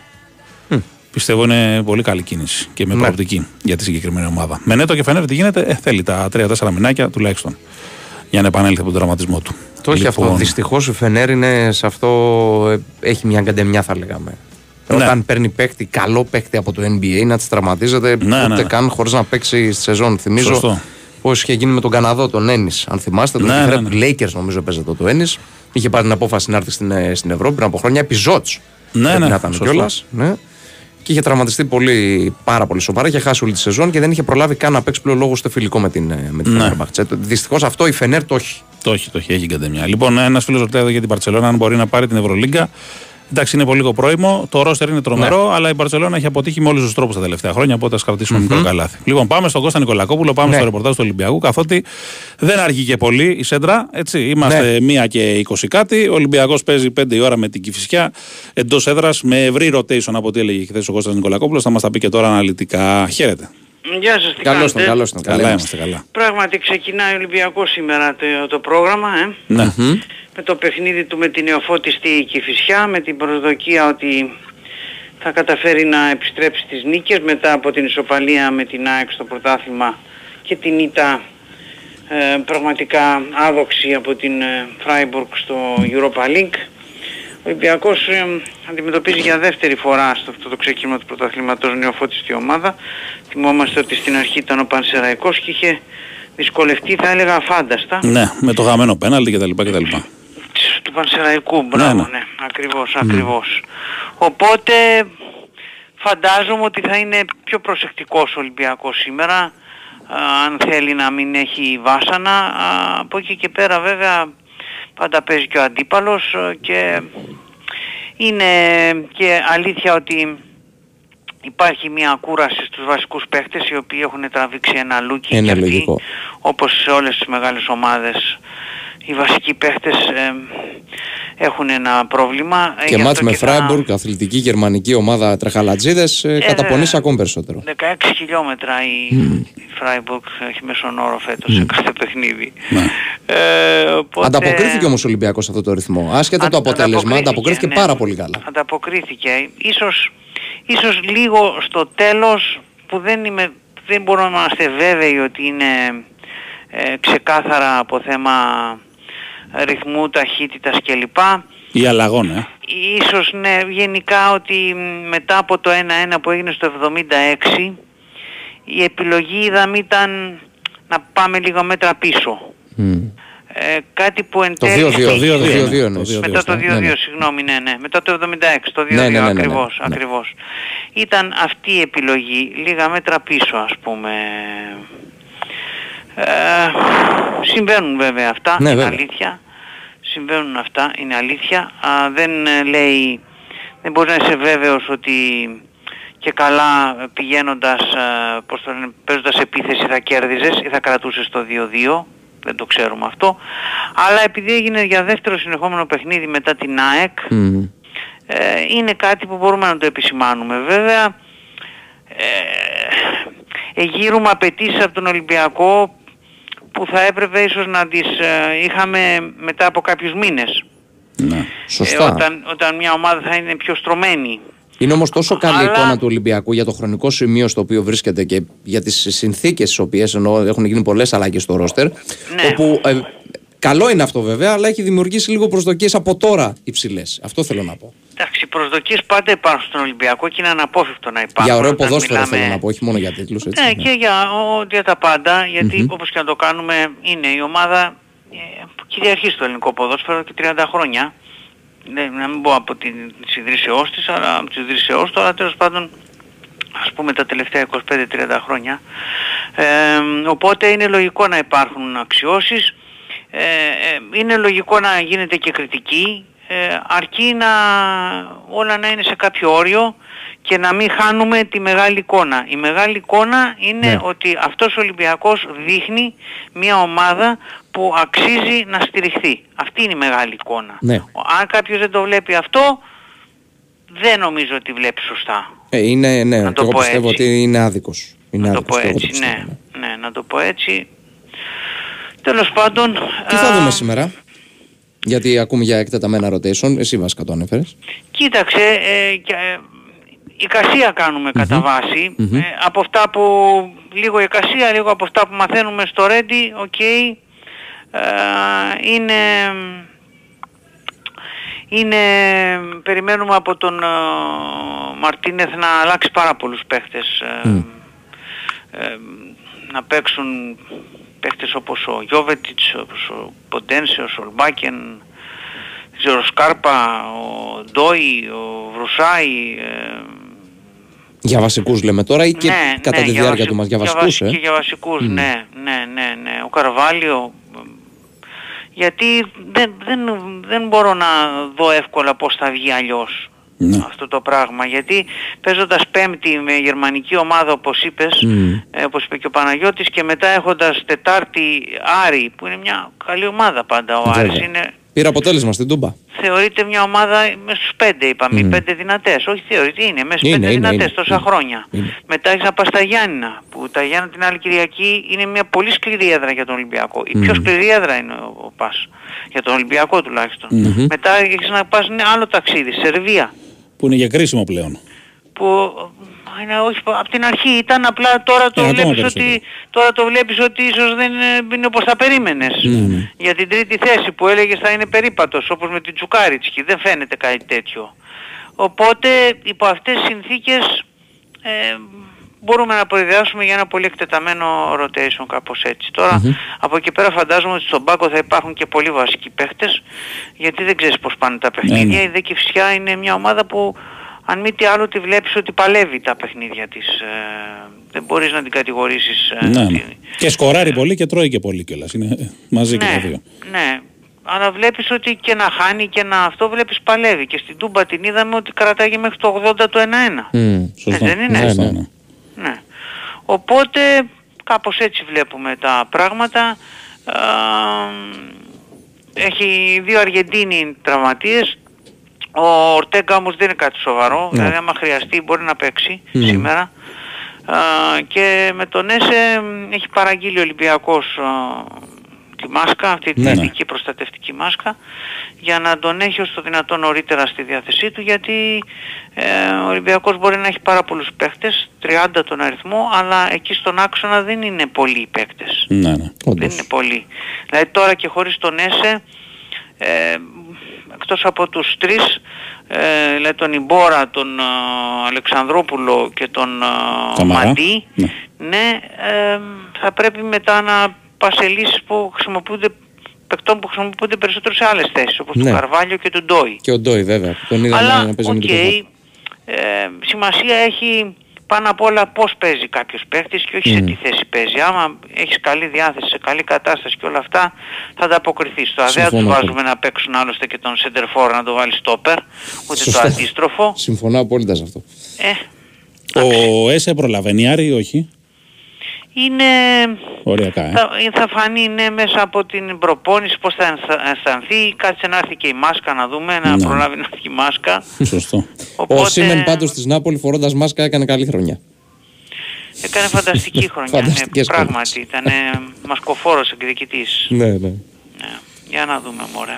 Ωραία. Αυτά να Ωραία, είστε ευχαριστούμε καλά. πολύ. Ευχαριστώ. Καλή συνέχεια, Γιάγια. Λοιπόν, ακούσαμε Κώστα Νικολακόπουλο για το ρεπορτάζ του Ολυμπιακού. Ε, λοιπόν, ε, break, πάμε. Πολιτικό Φύγαμε. δελτίο και γυρίζουμε για το τελευταίο ημέρο που θα έχουμε και Γιώργο Πετρίδη. Oh, the wind whistles down the cold dark street tonight.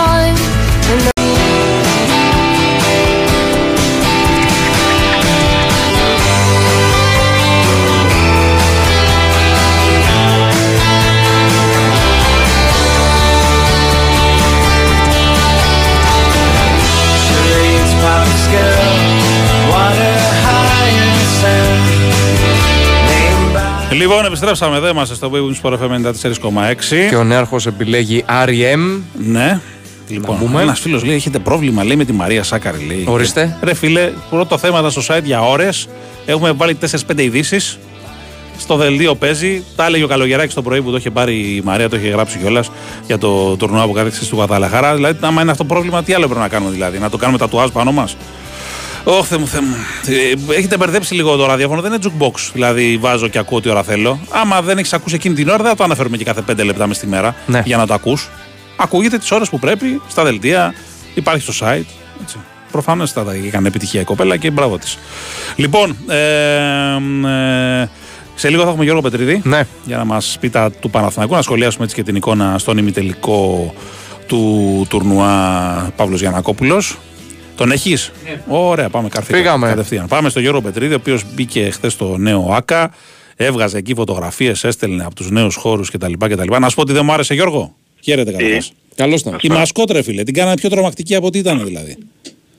Ε, εντάξει, είναι λίγο το, το πρόσωπο, τα μάτια. Ναι, ρε φίλε. το γήπεδο ωραίο Με πάντως, το- πολύ ωραίο. Οι αλλαγές είναι ωραίες. Με το Green Kong και τα λοιπά νομίζω ότι είναι πιο ωραίος ο Μιστέρ Εντάξει, πιο... Πιο ωραίος από τον Green Kong, αλλά ξέρεις, επειδή απευθύνεται σε παιδάκια κυρίως. Είναι ναι, απευθύνεται σε ναι. παιδάκια για να φάνε το φάι τους, μάλλον ο συγκεκριμένος. Ε, ε, όπως είπε ο Γιάννης, μπορεί να φοβίζει, να το φοβίζουν, να το χρησιμοποιήσουν οι γονείς και να φοβίζουν τα παιδιά. Για να φάνε. Ναι, ναι, Τα ρεβίθια τους, ξέρω εγώ. κάπως έτσι. Ωραία. Λοιπόν, ε, ωραία εικόνα, ειδικά στο πρώτο δεκάλεπτο ήταν πολύ καλός ο Παναθηναϊκός και γενικά νομίζω καλά, καλές εντυπώσεις, έτσι. Ε, ναι, εντάξει, κοίταξε να δεις. Έχει ένα 15 λεπτό, παραπάνω, παραπάνω από το πρώτο δεκάλεπτο. Έχει γύρω, μέχρι τα μισά της δεύτερης περίοδου ήταν. Ναι, ναι. Όπου για μένα είναι κάπως απρόσμενα έτσι επιβλητικός ο Παναθηναϊκός. Ε, Ειδικά στην Τώρα αυτό άμυνα, ε. γιατί, η- ναι, είναι μια καινούργια ομάδα, έτσι. Μμμ. Ε, προφανώς και θα δούμε τέτοιες στιγμές στη φετινή σεζόν για τέτοια διαστήματα από τον ε, Παναθηναϊκό. Μετά μπλοκάρει τελείως, ε, χάνει και την συγκέντρωση του στην άμυνα. Ε, σοφάρισε νομίζω κάποια στιγμή η Μπάγκερ. Αλλά εντάξει, έχει, ο, ο φετινός Παναθηναϊκός έχει πάρα πολλές ε, λύσεις και αυτό νομίζω ότι έγινε ξεκάθαρο χθες. Ναι. Ε, και έγινε, δηλαδή διαπιστώθηκε με κάθε έτσι, επισημότητα να το πω. Ε, είχε πέντε παίκτες με διψήφιο αριθμό πόντων.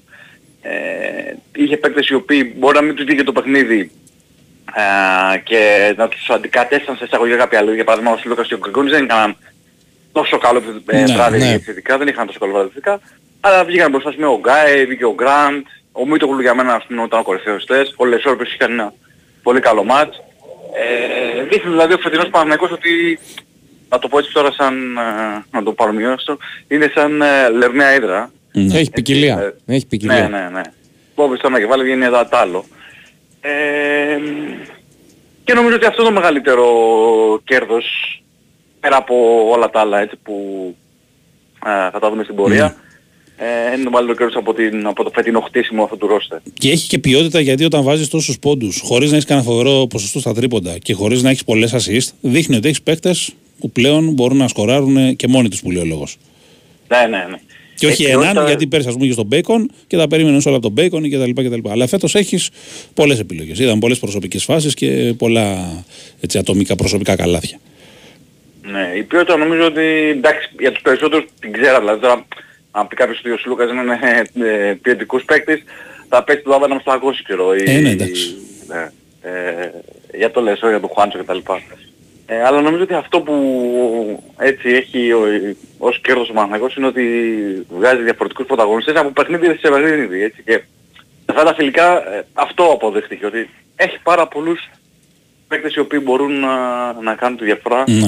α, μέσα στο μάτι. Μμμ. Όταν Είδαμε θα και μπλοκάρει Αταμάν να ομάδα σηκώνει το τι γροθιέ τις δύο, όπως συνηθίζει. Έτσι. Τρομερή αποθέωση για τα Μαν. Τρομερή αποθέωση για ο Μπράντοβιτς επίσης. Ε, ναι, εντάξει. Να το πούμε και αυτό. εντάξει. Ο άλλος του έκανε χειροφίλημα, ρε, τι να λέμε τώρα. Ο Ναι, Ερντέμ ναι, Τσάν. σωστά. Πήρε την ευλογία του κανονικά. Σωστά, σωστά. Τον είχε Ήταν βοήθεια χρόνια χρόνια. μαζί. στη Εντάξει, Φενέρ. ήταν χρόνια μαζί. Εντάξει, είναι τρομερό πάντως ότι όσοι έχουν συνεργαστεί με τον Ομπράντοβιτς έχουν να λένε όλοι τα καλύτερα. Όλοι. Όλοι. Έστω και αν μπορεί να βλαστημούσαν την περίοδο της συνεργασίας γιατί ήταν, ξέρεις, απαιτητικός κτλ. Όλοι καταλαβαίνουν στην εξέλιξη της καριέρας τους, έστω και κάποια χρόνια μετά κάποιοι, πόσο τους βοήθησε αυτή η συνεργασία. Θα, θα σου πω κάτι το λέω στον Παναγιώτη χθες. Δεν ξέρω κατά πόσο λένε τα καλύτερα ο Σμαηλάκης και ο Αβράμοβιτς ε, εννοώντας ότι Εντάξει. χθες άκουσαν ε, ξαψάλμους και οι δύο. Ε, ναι, αλλά ο, Δηλαδή ήτανε- ο Αβράμοβιτς τους είχε φίλε στα πάει- 29 του έγινε παίχτης και πριν δεν τον Ναι, ήξερε ναι, η- εντάξει, η μάνα. του. Προφανώς το συζητάμε, ναι, τα παιδιά. Ε, μα. αλλά χθες ειδικά με τους συγκεκριμένους δύο είχε ψήσει πάει καροτσάκης πήγαινε. Ε, εντάξει, για το καλό της προφανώς, έτσι δεν το συζητάμε. Είναι Για και το μερικοί ειδικά παίκτες ο γενικά. Αβράμοβιτς. Όλοι οι προπονητές το έχουν αυτό. Όλοι οι προπονητές έχουν ε, παίκτες οι οποίοι μπορούν να, να απορροφούν όλη την καταιγίδα. Έτσι, έτσι. Σε όλες τις ομάδες συμβαίνει αυτό. Πάντα την πληρώνει ένας παίκτης και υ- υπάρχει. Αυτοχωράκιας, Και βοηθάει. αυτοχωράκιας. Ναι, ναι, ναι, πάντα, πάντα υπάρχει αυτός στις ομάδες. Ποιος είναι στον Παναγιώτο αυτός, ε, Γιώργο; Κοίταξε να σου πω έτσι όπως τον, έτσι όπως τον αθέτω τον Αταμάν, ε, σε αρκετές φάσεις για παράδειγμα από τον Γκάι. Αχα. Ε, Ναι, οι κυρίως γκάρ τα στην ακούνε άμυνα. συνήθως. Οι γκάρ τα ακούνε συνήθως. Περισσότερο. Ναι, ναι. Εντάξει, ναι, Ε, είναι αλλά- για κάποιοι παίκτες τι να τους πεις. Στο Σουλόκα, ας πούμε, που έχει ζήσει τόσα, τι να του πεις. Εντάξει, ο Γκάι πρέπει να τα ακούσει εισαγωγικά από τώρα γιατί είναι ένα παιδί το Εννοείται. οποίο έρχεται από το Eurocup. Εννοείται. Και πρέπει να μάθει από πολύ νωρίς. Και έχει Ακριβώς. και περιθώρια εξέλιξη, είναι πιτσερικά Έχει, ναι, ναι, ναι, ναι. Γιώργο, γιατί δεν είδαμε Ματζούκα και αντί το κούμπο πάλι; Καλά, ο Κώστας ήταν ανώδους σε όλους τους δεκάδας. Ναι. Ε, εντάξει, κα- είναι είναι αυτό που είπα πριν, ότι αναγκαστικά λόγω της, του ρόστερ ε, του που έχει χτιστεί, κάποιοι παίξαν μόνο τους 12 Ναι. τι να κάνουν τώρα. ε, Έτσι είναι, νομίζω ότι όλοι το έχουν καταλάβει αυτό και οι παίκτες δηλαδή που θα μένουν ε, εκτός, τέλος πάντων γενικότερα ε, οι παίκτες της ομάδας. Ε, ο Ματζούκας δεν υπάρχει κάτι που δεν, δεν Ναι. έχει κάποιος λόγος που δεν αγωνίσει και απλά θέλει ο Αταμάν όλο αυτό το διάστημα σε αυτά τα φιλικά να δοκιμάσει, να τεστάρει την ομάδα ε, με τους ε, παίκτες που δεν είχε στην αρχή της προετοιμασίας Μμμ. για καιρό, έτσι. Άρα Δηλαδή, χωρίς, ξέρεις- χωρίς Ματζούκα στο, στο ρόστερ, χωρίς να παίζει εννοώ, με Μίτογλου στο 4, ποιος άλλος παίζει 4 μετά; Τι, τι είδαμε Χουάντσο. χθες, τι είδες Χουάντσο, χθες; Χουάντσο. Χουάντσο έβαλε. Μμ. ναι, ναι. Είδαμε, τα είδαμε, τα είδαμε σε διάδες. Ναι, θα- ναι, ναι, δηλαδή, αυτό, αυτό τις διάδες θέλω Αυτό λίγο έχει να- φανεί, είναι να- το μόνο ξεκάθαρο νομίζω. Ναι. Πήγε Χουάντσο Λα- Μπαλτσερόφσκι και Μίτογλου Λεσόρ ήταν οι δύο. Mm, τα ναι, πήγε, ναι, ναι, ναι. πραγματικά το μοίρασε έτσι ακριβώς δηλαδή. Ναι, ναι. Νομίζω αν κάνανε δεν κάνω κάνα δίλεπτο δεν Μμ, ήταν, ε, μμ, μμ. Ήταν διαφορετικές οι πεντάδες. Αυτό Αλλά για σε τις, γενική για ήταν- τις διάδες ήθελα, για τις διάδες Εντάξει, ήθελα θέλει να ρωτήσω. προσαρμοστούν άμεσα, να ξέρει ποια δίδυμα θα πηγαίνει. Εντάξει, προφανώς άμα προκύψουν άλλες συνθήκες, προσαρμόζεται αυτό, αλλά οκ. Όπως αντίστοιχα γινόταν και στα γκάρτα αυτό, αλλά έλειπε Βιλντόσα, έτσι. Ναι, εκεί είναι λίγο ασαφέ ακόμα. Θα πώς γινόταν κάτι αντίστοιχο και στα γκαρντ, ας πούμε. Αλλά έλειπε Βιλντόσα και αναγκαστικά πήγε σε διαφορετικά σχήματα. Για παράδειγμα χτες, Μμμ. έχει, ε, ενώ στο Περιστέρι είχε, στο νότο Περιστέρι είχε χρησιμοποιήσει και στη Ρόδο νομίζω, ε, για αρκετή ώρα σχήμα με τρεις γκαρντ και, εντάξει, και λόγω των απουσιών ειδικά στο Περιστέρι. Μμμ. Ε, χθες πολύ λίγο έπαιξαν με τρεις, έπαιξε με τρεις ε, καθαρούς γκαρντ, δηλαδή Ναι, ναι. Σλούκα, Γκραντ, ε, Γκάι. Ναι. Ε, ή αντίστοιχα ένα σχήμα το οποίο δεν είδαμε καθόλου χθες λόγω αυτού που είπα νωρίτερα με, τα, με τις δυάδες ψηλούς. Ήταν ένα σχήμα με τρεις forward, δηλαδή Παπαπέτρου, Χουάντσο, Μίτογλου. Ναι. Δεν Δεν, το έχουμε είδαμε, δει ναι. πάντως το Χουάντσο στο 3 ακόμα, έτσι, αν δεν κάνω λάθος. Ναι, ναι, ναι, δεν το έχουμε δει, ναι. Κοίταξε, δεν να- δε- όλα αυτά θα τα, θα τα δει μέσα στη ζωή και ο Αταμάν. Παιδιά είναι μια εντελώς νέα ομάδα. Ε, βέβαια. Ακόμα την τεστάρι τη μαθαίνει ο Αταμάν. Έτσι. Βέβαια. Πρέπει λίγο να, να είμαστε λίγο ψύχρεμοι στις ε, κρίσεις μας και να μην... ε, Σωστό, σωστό. Για πες μας λίγο για ΟΑΚΑ, τι, τι είδες, τι σου έκανε εντύπωση, τι σου έκανε αίσθηση έτσι; Ναι. Καταρχάς το παρκέ είναι εντυπωσιακό, πραγματικά δηλαδή ε, και έχει αυτές τις πράσινες νότες γύρω γύρω, το, το πράσινο χρώμα γύρω γύρω που εντάξει, το κάνει πιο, ακόμα πιο ενδιαφέρον. Α, να πω κάτι άλλο μη το θυμήθηκα για το Ναι, ΆΚΑ. ναι. Επειδή εντάξει, πολλές φορές ξέρεις, οι πρωταγωνιστές είναι οι παίκτες, οι προπονητές και όλοι αυτοί. Ε, πραγματικά ε, πρέπει να, πουν, ε, να πούμε πολλά μπράβο και συγχαρητήρια στους ανθρώπους τους, της ομάδας οι οποίοι έτρεχαν όλο αυτό το διάστημα, αυτοί οι αφανείς ε, ήρωες που δεν τους ξέρουν οι περισσότεροι. Ε, και πραγματικά μ, ε, ούτε κοιμόντουσαν τα βράδια για να Ειδικά είναι τι τελευταίες έτοιμο. μέρες, το ξέρω και εγώ, οι- οι εργασίες ναι, ναι. ήταν πυρετώδει. Δηλαδή μπορεί να ήταν Ακριβώς, και 24 ώρο ή 24 ώρο όλη, όλη τη μέρα, νύχτα κτλ. Έτσι, έτσι. Επειδή ήταν πολύ μικρό το διάστημα για να είναι όλα έτοιμα, Ναι, ναι, ναι. έτσι. Και έπρεπε να ετοιμάσουν παράλληλα το τουρνουά, έπρεπε να ετοιμάσουν όλα αυτά τα διαδικαστικά που υπάρχουν. Ναι, ναι, ναι. Συν τις εργασίες που ζούμε στο ΆΚΑ, ε, πραγματικά τους αξίζουν πολλά μπράβο γιατί ήταν όλα έτοιμα χτες και παρουσίασαν κάτι πάρα πολύ εντυπωσιακό. Ε, εμένα να σου πω την αλήθεια, να σου πω την αλήθεια, μου άρεσε και πάρα πολύ και, τα, και οι κορτσίτς. Δηλαδή, είχαν κάτι διαφορετικό, είχαν, ε, ήταν ε, από- κάτι από NBA. Ε, το προηγούμενο, η προηγούμενη κατάσταση εκεί ήταν λίγο έτσι, πώς να το πω, λίγο ψυχρή, ε, με τις καρέκλες, ναι, τις ναι, απλές, σωστό. ήταν σαν, σαν θερινό σινεμά όπως έλεγα. Ε, τώρα νομίζω ότι είναι πολύ πιο ωραίο αυτό το, το σκηνικό που έχει, που έχει χτιστεί γύρω από, τη, από το παρκέ. Και σήμερα εφές. Ε, ναι, αλλάξανε και τα επίσημα να πούμε, Μμμ. και ένα κομμάτι των ε, δημοσιογραφικών. Ε, και σίγουρα αυτό που λέγα και τις προάλλες ότι θα γίνουν και άλλα πράγματα μέσα στη σεζόν. Συνεχίζουν δηλαδή οι εργασίες ακόμα και μέσα, στους, ε, μέσα στην αγωνιστική περίοδο. Και τη σεζόν και το καλοκαίρι, εντάξει, έχει δρόμο ακόμα πολύ. Ναι, ναι, ναι. Ε, Εγώ λέω ότι αν μένουμε εντυπωσιασμένοι από το ξέρω πώς να πω, ένα τρίτο, ένα τέταρτο, ένα πέμπτο τέλος πάντων που είδαμε, ε, φανταστείτε ότι τι θα γίνει όταν, ε, μπουν- όταν τελειώσει τέλος πάντων Ναι. Η όλη η διαδικασία και ολοκληρωθεί το, αυτό που θέλει να φτιάξει ο Παναμαϊκός. Και μπουν και τα πράσινα καρεκλάκια και όλα τέλος πάντων. Ε, Εφές σήμερα, έτσι. Ε, 8 η ώρα το μάτς. 8 η ώρα με φεστ. Έχει το ενδιαφέρον και αυτό έτσι γιατί Ε, βέβαια.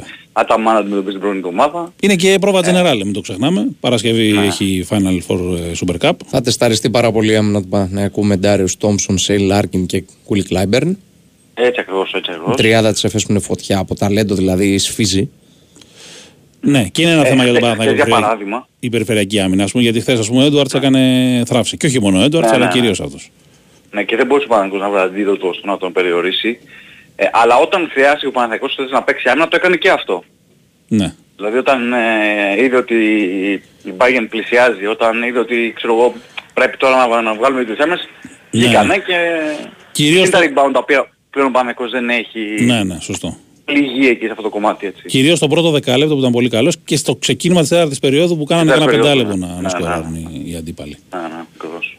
Ε, Γιώργο, ε, εκτίμηση για το ποιος μπορεί να μείνει έξω από το Super Cup; Μπορείς να κάνεις. Ε, ή έχει να κάνει και με την υγεία του Βιλντόσα προφανώς, έτσι. Για τους ξένους είναι πράγμα του Βιλντόζα καταρχάς, πώς θα Ναι. είναι από αύριο. Ε, εντάξει, δεν ξέρω αν θα προλάβει, αλλά να το δούμε, εντάξει, όλα αυτά είναι... Οι γιατροί αποφασίζουν σε αυτές τις περιπτώσεις, δεν είναι ό,τι και να λέμε εμείς. Ναι, ναι, προφανώς. Ε, από αύριο νομίζω θα ξέρουμε περισσότερο για τον Βιλντόσα. Ε, νομίζω δεν είναι λίγο, είναι λίγο ρίσκο να πούμε για το ποιος θα μείνει εκτός από την Τάβα ή θα είναι έξω θα επιλέξει ο Αταμάν. Ε, ας δούμε τον Βιλντόσα πρώτα και μετά να πούμε περισσότερο. Έτσι, γιατί Εντάξει, τώρα... Υπάρχουν κάποιοι που θεωρούνται σίγουροι, έτσι. Δηλαδή δεν συζητάμε ότι θα είναι μέσα ο Λεσόρ ή ο Μπαλτσερόφσκι ή ο Χουάντσο, εντάξει, δεν το συζητάμε, ναι. Οπότε θα δούμε εκεί. Και ωραίο Ε, να κλίμα πω και γενικά, κάτι. πολλοί κόσμος, έτσι, και αυτό νομίζω ότι... Πολλοί κόσμος περισσότερο από 10.000. Ναι. Φαντάζομαι και σήμερα θα έχει αρκετό κόσμο. Εντάξει, τίμησαν α, τη μνήμη του ανυπέρβλου του Παύλου Γιανακόπουλου. Ε, όπως πάντα ο κόσμος του Παναγιακού σε, αυτά, σε αυτό το τομέα δηλώνει παρόν, βροντερό παρόν κιόλας. Ε, επίσης να πω, το εμείς και λίγο για κόσμο, ότι άλλαξε και το κομμάτι που κάθονταν οι οργανωμένοι. Μμμ. Έχει πάει πλέον α- πίσω ακριβώς από τη μία μπασκέτα. Ναι, ναι, ναι. Όχι διαγώνια όπως ήταν ε, παλιά. Όχι έτσι. διαγώνια ακριβώς. ακριβώς. Πλέον ακριβώς πίσω στην Ε, μπασκέτα.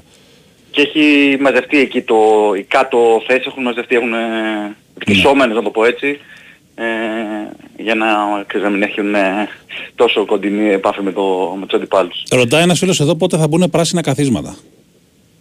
Ε, νομίζω το επόμενο καλοκαίρι. Μμμ. Το επόμενο καλοκαίρι. Νομίζω Εντάξει, ότι θα πλέον είναι πάει και λίγο η δύσκολο να διαδικασία. γίνει, ναι. Γιατί πρέπει να, πρέπει να, τα, βγει- να τα ξυλώσει Ε, αυτά ναι, που τι, θα υπάρχουν βάψεις, δεν ήδη. γίνεται. Λοιπόν. Ναι, δεν γίνεται τώρα αυτό να το κάνουμε στη σεζόν, οπότε πάει για το επόμενο καλοκαίρι. Να πω, να πω κάτι ένα, ένα ωραίο που μου είπε ένας, ένας παίκτης από τον κατονομάσω, σε ένα πηγαδάκι που είχαμε στήσει, μου λέει τέτοιου τύπου μάτσα τα χτεσινά πριν από 2-3 χρόνια τα χάναμε με 20 πόντους. Ναι, ναι. Και πραγματικά έχει απόλυτο δίκιο. Ε, ενώ βάσει της εξέλιξης και βάσει ε, το πώς πήγαινε το παιχνίδι, έτσι. Κοίτα Γιώργο, το λέγαμε και τις προάλλες νομίζω έξω από το στούντιο εμείς μαζί σου και, και το λέγαμε ότι αν ο Παναθηναϊκός πάρει 17 μάτς έχει Ευρωλίγκα εντός έδρας. Αν πάρει τα 13 νομίζω θα είναι playoff. Ναι. Στο ΆΚΑ. Που πλέον μπορεί να τα πάρει όχι μόνο με την έδρα, γιατί και τα προηγούμενα χρόνια έχει έδρα. Μπορεί να τα πάρει και με την ομάδα αλλά και με την έδρα. Με την ομάδα, με την ποιότητα. Ναι, ναι. Να- Έχει βάλει ένα πολύ καλό λιθαράκι γιατί έξι διπλά θα τα βρείτε με την ποιότητα που έχει η ομάδα, ας πούμε. Έτσι. Όχι ότι είναι εύκολο, γιατί θα έχει ζόρι και εκτός έδρας, ειδικά στο ξεκίνημα. Αλλά ε, όπως και να έχει, νομίζω ότι θα είναι ένα, μια πολύ καλή βάση για τον Παναθηναϊκό να εκμεταλλευτεί τον, ΟΑ- το ΑΚΑ, την ΑΒΡΑ που έχει η ομάδα, τον ενθουσιασμό στο ξεκίνημα και να χτίσει πάνω εκεί για να βάλει τις βάσεις να προκριθεί στα playoff. Που για μένα αυτός πρέπει να είναι ο, ο βασικός στόχος. Τώρα τα Final Four και τα λοιπά τα βλέπω Ναι, λίγο ναι, το μακρινά. συζητάμε πολλές φορές. Και για τον Ολυμπιακό και για τον Παναθηναϊκό το λέω. Έτσι. Ναι, ναι. Πρέπει να είναι βασικός στόχος και όχι μόνο αυτό, γιατί βλέπουμε και τις άλλες ομάδες και την Bayern που χθες. Ε, παιδιά είναι, θα είναι ακόμα πιο Ναι, ανταγωνιστική. ναι, για καλά, το λέγα. Η προφανώς. Bayern είναι μια χαρά ομάδα, πολύ σκληρή ομάδα. Εννοείται. Ε, με Λάσο τώρα δεν αυτές. συζητάμε. Ναι, να έχει ανέβει και εκείνη επίπεδο. Έτσι, έχουν ενισχυθεί και οι άλλες ομάδες. Δεν είναι τόσο, τόσο εύκολα τα πράγματα. Μακάρι να πάνε και δύο ελληνικές ομάδες Final Four, έτσι, δεν το συζητάμε. Ού, ναι, είναι και Αλλά Βερολίνο, βασικός θα στόχος- έχουμε τεζαβού. Ναι, σωστά. Ωραία, Τα- 8 τα η ώρα. επόμενα δύο Final Four πάντως γίνονται σε, στις πόλεις που πήρε Ναι. ο Παναγικός δύο τελευταίες στο Ευρωλίγκες, έτσι, Βα- Βερολίνο και Βαρκελόνη. Σωστά. Μακάρι να γίνει και εδώ κάποια στιγμή. Να δούμε. Έχουμε πολλά χρόνια να κάνουμε πλέον, έτσι. Ναι. Ναι, ναι. Η αλήθεια είναι. Γιώργο, ευχαριστούμε πολύ. Έγινε, 8 η ώρα πάρα σήμερα πολύ. θα σας ακούσουμε, έτσι. Ναι. Από το 7 έχει να γίνει στην Αθήνα. ε; Από το 7, από τον Ναι, ναι, Παναθηναϊκό. ναι, ναι, ναι, σωστά. ναι, ναι. Οκ. Έγινε Γιώργαρα μου τα λέμε. Να είστε καλά, καλή Γεια. Και επειδή ένας φίλος μας έκανε παράπονο, δεν ξέρω αν έκανε παράπονο ή απλά μας, έτσι, μας προέτρεψε. Λέει έχει και ACB, Ρεάλ Σαραγόσα όντως έχει. Ναι. Ένα λεπτό πριν το τέλος της πρώτης περίοδου η Ρεάλ προηγείται 27-18 τη Σαραγώσα. Η είδηση που βγαίνει από το συγκεκριμένο μάτς είναι ότι πέτυχε το πρώτο του καλάθι στην Ευρώπη ο Τζαλίλ Οκαφόρ. Α, αυτά είναι. Λοιπόν, Ο πρώην NBA πλέον. ένας φίλος λέει: Αδερφή μου, Παίζει χθες με Σαραγώσα, ε. ρώταγε ποιος είναι ο Παύλος Γιανακόπουλος. Λέει να τη διώξει εδώ στο σπίτι. Ε, νομίζω δεν θα είναι άδικο να τη διώξεις μετά από αυτό που ρώτησε. Έτσι.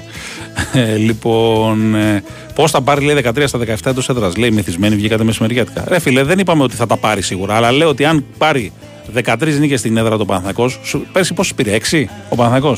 Νομίζω ναι. Με τα χάλια που είχε, δεν μπορεί να κάνει τις διπλάσεις φέτος. Και μέτρα και πόσα παιχνίδια έχασε στο, στο νήμα. Δεν είναι κάτι απίστευτο, α- απίθανο αυτό που λέω. Θα έχει βάλει μια καλή βάση για να προκριθεί. Νομίζω ότι είναι αναγκαίο αυτό. Πάμε σε Γιώργο Τσακύρη, πάμε σε ρεπορτάζ ΑΕΚ. Καθότι η ΑΕΚ ε, έχει επιστρέψει προφανώς εδώ και κάποιες μέρες πλέον από το Brighton θριαμβεύτρια και πλέον ε, πηγαίνει στο ντέρμπι της Λεωφόρου με τον Παναθηναϊκό. Έλα Γιώργο, τι κάνεις; Καλώς τον. Γεια σας, γεια σας. Καλά, δόξα τω Θεώ. Είσαι. Φοβάσαι εσύ Ναι. άδειασμα, έκανα την ίδια ερώτηση και στον Τάσο Νικολογιάννη νωρίτερα και μου είπε Πώς, πώς; όχι, αν φοβάσαι άδειασμα μετά από ένα τόσο μεγάλο ε, αποτέλεσμα όπως έκανε ο Α, Παναθηναϊκός. άδειο, πνευματικό εννοώ. Ναι. Πνευματικό, σωματικό, τα πάντα. Όλα μαζί θα βάζω. Όχι, όχι, σε καμία περίπτωση. Μμμ. Όχι, νομίζω ότι ίσα ίσα που θα είναι full, όχι άδεια, αλλά full και θα έχει και πολύ μεγάλη, ε, μεγάλο μπουστάρισμα από ένα τέτοιο διπλό για να κάνει το ίδιο και στο λεωφόρο. Ναι.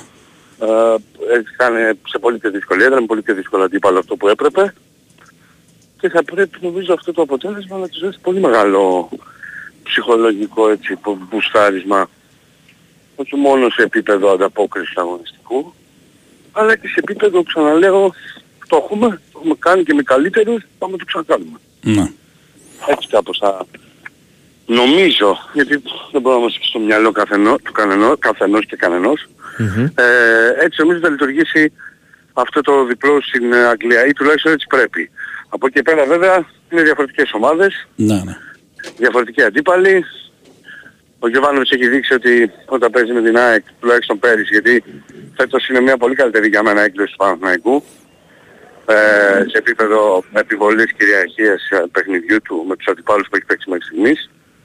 Ε, αλλά με την ΑΕΚ ο Ιβάν Γιωβάνοβιτς έχει αποδείξει ότι δεν κάθεται να το πολύ μελετήσει το έργο υπό την έννοια της, αντι- της αγωνιστικής προσαρμογής στον αντίπαλο και δεν επιτρέπει πολλές φάσεις. Μμμ. Ναι, ναι. Αν το επιλέξει αυτό νομίζω ότι θα έχει, πάλι θα, έχει ένα, θα προκαλέσει ένα σχετικό πρόβλημα στην ΑΕΚ. Διότι με ΑΕΚ του Ματίας Αλμέδα δεν μπορεί να πετύχει ε, στην αναμονή και ε, με κόντρα επιθέσεις αν θες και στο περίμενε και, και, και. Λίγο φέτος το δουλεύει παραπάνω αλλά δεν το έχει ακόμα. ναι, σωστό. Θέλει παιχνίδι με ρυθμό, με ένταση, ε, με μπάλα που θα βγαίνει άμεσα στη μετάβαση και στο γρήγορο passing game που έχει έξω, one touch game που έχει ε, με τους παίκτες που διαθέτει. Ε, και πίεση πολύ ψηλά όπως ξέρετε στα πρώτα δύο τρίτα του γηπέδου το έκανε με λίγα μέτρα πιο πριν με την Brighton, δεν πήγαινε πάνω στο στόπερ δηλαδή. Ναι, εντάξει, προφανώς. Αλλά στην Ελλάδα την έχουμε συνηθίσει, πιέζει μπροστά και ψηλά. Ε, ο Παναθηναϊκός είχε βρει το κουμπάκι αυτό, ο- με τον Βρινιόλ να κάνει πολύ μεγάλες διαγώνες μπάλες και συνήθως να μην ε, ρισκάρει καθόλου. Αν το κάνει και ε, τη Δευτέρα νομίζω ότι θα, θα έχει μια δυσκολία ανταπόκριση. η ΑΕΚ. Μμμ. Γιώργο, από ιατρικό δελτίο, έχουμε κάποιο νεότερο σήμερα; Όχι, δεν έχουμε άλλο μαντάτο ευχάριστο για την ΑΕΚ. Παραμένουν στα πίτσο Β με τον ε, Μουκουντή. Λογικά δεν θα είναι διαθέσιμη για το παιχνίδι με τον Παναθηναϊκό. Ε, αλλά και ο Χατζησταφή, ο οποίος πέσει στη διάστηση και καταλαβαίνεις ότι πρέπει να έχει ένα Ναι. χρονικό περιθώριο και ο ίδιος μιλώντας είπε ότι δεν θέλω να κάνει τη φάση. Ναι, υπάρχει ένα Τραυματισμού. σχετικό πρωτόκολλο πλέον τα τελευταία χρόνια όσον αφορά τα χτυπήματα στο κεφάλι το, για τη διάσηση. Οπότε οι παίκτες δεν μπορούν να παίξουν κατευθείαν. Και έτσι πρέπει, ναι, ναι, ναι. ναι. Ναι, ναι, και έτσι πρέπει. Άρα εσύ βλέπεις... ε, να... Οπότε λογικά έξω και οι τρεις αυτοί. Ναι, λογικά ναι. πάντα. Μην Λογικά. αμφίβολοι σίγουρα πολύ. Οπότε δεν ξέρεις, αλλά λογικά είναι έξω. Κάτι που ε, μας κάνει να έχουμε πολλά ερωτηματικά σχετικά με την άμυνα. Η λογική λέει ότι το δίδυμο που πήγε εξαιρετικά με την Brighton ο Μίτογλου με τον Σιμάνσκι θα διατηρηθεί με δεξιά ίσως το Ρώτα και αριστερά σίγουρα το Μοχαμάντι. Αλλά θα πρέπει να το περιμένουμε διότι επαναλαμβάνω. Δεν είναι, το έλεγα και χθες. Και το λέγει κάθε μέρα για να το καταλαβαίνει ο κόσμος γιατί δεν μπορεί να το καταλάβει έτσι όπως τα λέμε εμείς. Δεν έχουμε τις μετρήσεις στα GPS, δεν έχουμε τις, Ε, βέβαια, ναι. την εικόνα της καθημερινότητας που έχει ένας προπονητής με τους παίκτες του. Ε, ο Σιμάνσκι για παράδειγμα έχει παίξει τρία σερί, δύο σερία πολύ απαιτητικά παιχνίδια με τον Ολυμπιακό και την Brighton. Ναι. Τα έπαιξε ολόκληρα.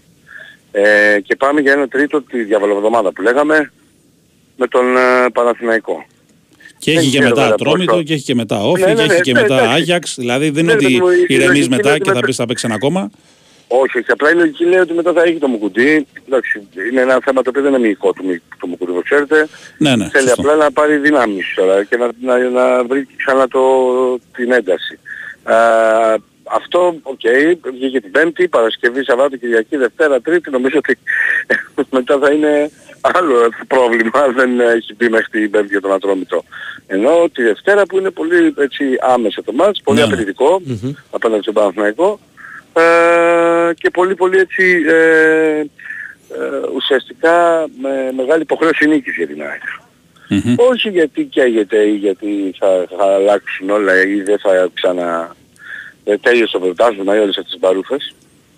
Αλλά γιατί με αυτή την ε, με μια νίκη μέσα του νέτα του Παναθηναϊκού ε, θα πάρει ακόμα μεγαλύτερη ψυχολογικό προβάδισμα.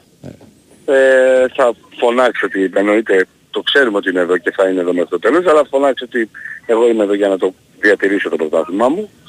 Και ταυτόχρονα θα έχει περάσει μια διαβολοδομάδα με μια απώλεια το χ με τον Ολυμπιακό. Σωστά. Σωστά. Τέρπι είναι ε, και τα χ μέσα είναι. Όπως Καλά, ξέρετε. προφανώς, βέβαια, προφανώς. βέβαια, Είναι Αλλά- διαθέσιμος... και- Έλα, Ναι. έλα Γιώργο, σε διέκοψα, ναι. Πες. Όχι, όχι, μπες Χριστός. Θα είναι διαθέσιμος και ο Κάλενς έτσι θεωρητικά τουλάχιστον, έτσι, Ναι, για το ναι, ναι, παιχνίδι για αυτό. αποστολή αν θέλει ο coach. Για να παίξει νομίζω θα είναι ακραίο. Ναι. Υπό την έννοια ότι δεν έχει καν παίξει 10 λεπτά να πεις, ξέρεις, σε κάποιο Ναι, μάτς να, να- με τον διπλανό του κάτι. Γι' αυτό το λέω και για άλλο λόγο. Ναι, ναι. Ε, και επιπρόσθετα δεν έχει δουλέψει και πάρα πολύ καιρό. Αν ήταν ένα 20 ημέρο με ένα μήνα σε προπονήσεις με τον ε, Ματίας Αλμέιδα, και ο Ματίας δεν, δεν τα σκέφτηκε πολύ. Θα τον χρησιμοποιούσε. Μμμ. Αλλά έχει πολύ λίγο χρονικό διάστημα που τη δουλέψει με τον coach. Έλειψε και αρκετά η ομάδα από την Τρίτη μέχρι την Παρασκευή. Οπότε αντιλαμβάνεσαι ότι είναι δύσκολο. να- Για μένα θα μου κάνει πολύ μεγάλη έκπληξη εδώ να ξεκινάει. Ναι. Και μπροστά ε, θεωρητικά υπάρχουν περισσότερες επιλογές, έτσι, γιατί... Πλέον μπροστά είμαστε καλά. Ναι. Ήρθαν όλα τα αγόρια που λέω λόγο, Ναι. να το πω έτσι. Και ο Ζήνη Είναι ακόμα έτοιμος. που δεν ήταν στην Ευρώπη είναι διαθέσιμος. Έτσι, είναι διαθέσιμος και θα δούμε θα τον βάλει γιατί υπάρχει και πιζάρα. Εδώ υπάρχει το θέμα με τις θέσεις ξένου Σωστό, ναι. ε, που έχει η ΑΕΚ. Οπότε θα τους έχει όλους, αυτό είναι το καλό. Και τον Λιβάη πλέον και τον ε, ε, Πόνσε και βλέπουμε πόσο σημαντικό είναι να έχεις και τον Λιβάη και τον Πόνσε. Ο Λιβάη μπήκε, έκανε 60 λεπτά, 65, ένα πολύ καλό μάτς. Οι Άγγλοι μιλάνε ακόμα γι' αυτόν και γράφουν. Ε, και μετά μπήκε ο Πόνσε εκμεταλλευόμενος και την κούραση και την, και την κάρτα του Ιγκο και έβαλε και ένα γκολ. ναι. ναι. Είναι αυτό που λέμε την αναβάθμιση που ήταν στην επίθεση της ΑΕΚ με το δεύτερο φόρο της. Είναι πολύ σημαντικό. Ο Πόλσο που δεν έχει φτάσει στο 100% και δεν το ξέρουν και το παιχνίδι του δεν μπορεί να το ξέρουν ούτε αυτός των υπολείπων στο 100% έχει ήδη δύο γκολ σε δύο πολύ κρίσιμα μάτια. Σωστό. τον Ολυμπιακό και με Brighton έξω. Έτσι, και το ένα δίνει νίκη. Ναι. Οπότε περιμένουμε προπόνηση αποστολή απογευματάκι. Εκεί λογικά είναι βραδάκι. Ωραία, ωραία. Ωραία. Και έπειτα, ναι, αποστολή και να δούμε τι θα κάνει. Να δούμε, να δούμε. Ωραία. Ωραία, Γιώργο. Γιώργο, ευχαριστούμε πολύ. Να είστε καλά. Έγινε, Καλή έγινε. συνέχεια. Καλό μεσημέρι. Και σε σένα, και σε σένα. Ακούσαμε Γιώργο Τσακύρη. 38-18 είναι στην έναρξη του δεύτερου δεκαλέπτου. Ζορίζεται. Το Real Madrid Σαραγόσα. Καταπληκτική άμυνα από τη Σαραγόσα του κύριου Πορφίρι Εντάξει, Φισάκ. Τώρα με τη Real παίζει βέβαια. εντάξει. Ναι, Είπαμε, η Real είναι για μένα νούμερο ένα φαβορί να έχει φάει Ευρωλίγκα φέτος. 38 πόντους όμως σε 12 λεπτά. Εντάξει, είπαμε. Επαγγελματική ομάδα είσαι. Είπαμε, Λοιπόν. φαβορί Real, ok. Πιο πλούσια, πιο ταλέντο, ποιότητα, τα πάντα. Αλλά 20 πόντους τώρα σε 12 λεπτά. Λοιπόν, το Διαφορά. Γιαμπουσέλε, ωραίο ερώτημα αυτό. Το Γιαμπουσέλε τον έχετε συγχωρέσει λέει, μετά από Εμείς την τι ενέργειά του. είμαστε; Το θέμα είναι να το συγχωρέσει η Real. Πάντως για μένα εντάξει, θα είναι, Ήρθε είναι, και είναι στίγμα στην εξομολογήθηκε σε καριέρα. εμάς ο Γιαμπουσέλη, γιατί δεν το είναι, ξέρουμε. είναι στίγμα στην καριέρα το πώ και να το κάνουμε. Έτσι. Αλλά εντάξει, ο καθένας έχει το δικαίωμα να κάνει μια, ένα λάθος. Από ό,τι φαίνεται πρέπει να τον, χω- να τον ε, συγχώρεσε και ο έξω γιατί παίξανε φιλικό το καλοκαίρι. Είχε Ναι. Γαλλία-Αυστραλία. Σωστό. Δεν έγινε τίποτα. Σωστό. Λοιπόν, τα μαζεύουμε. Πάμε. Ευχαριστούμε Νέαρχο Γυραζόπουλο που ήταν στον ήχο και τις μουσικές επιλογές. Βαλεντίνα Νικολακοπούλου που ήταν στην παραγωγή και ακολουθεί στο μικρόφωνο. Και στο δελτίο.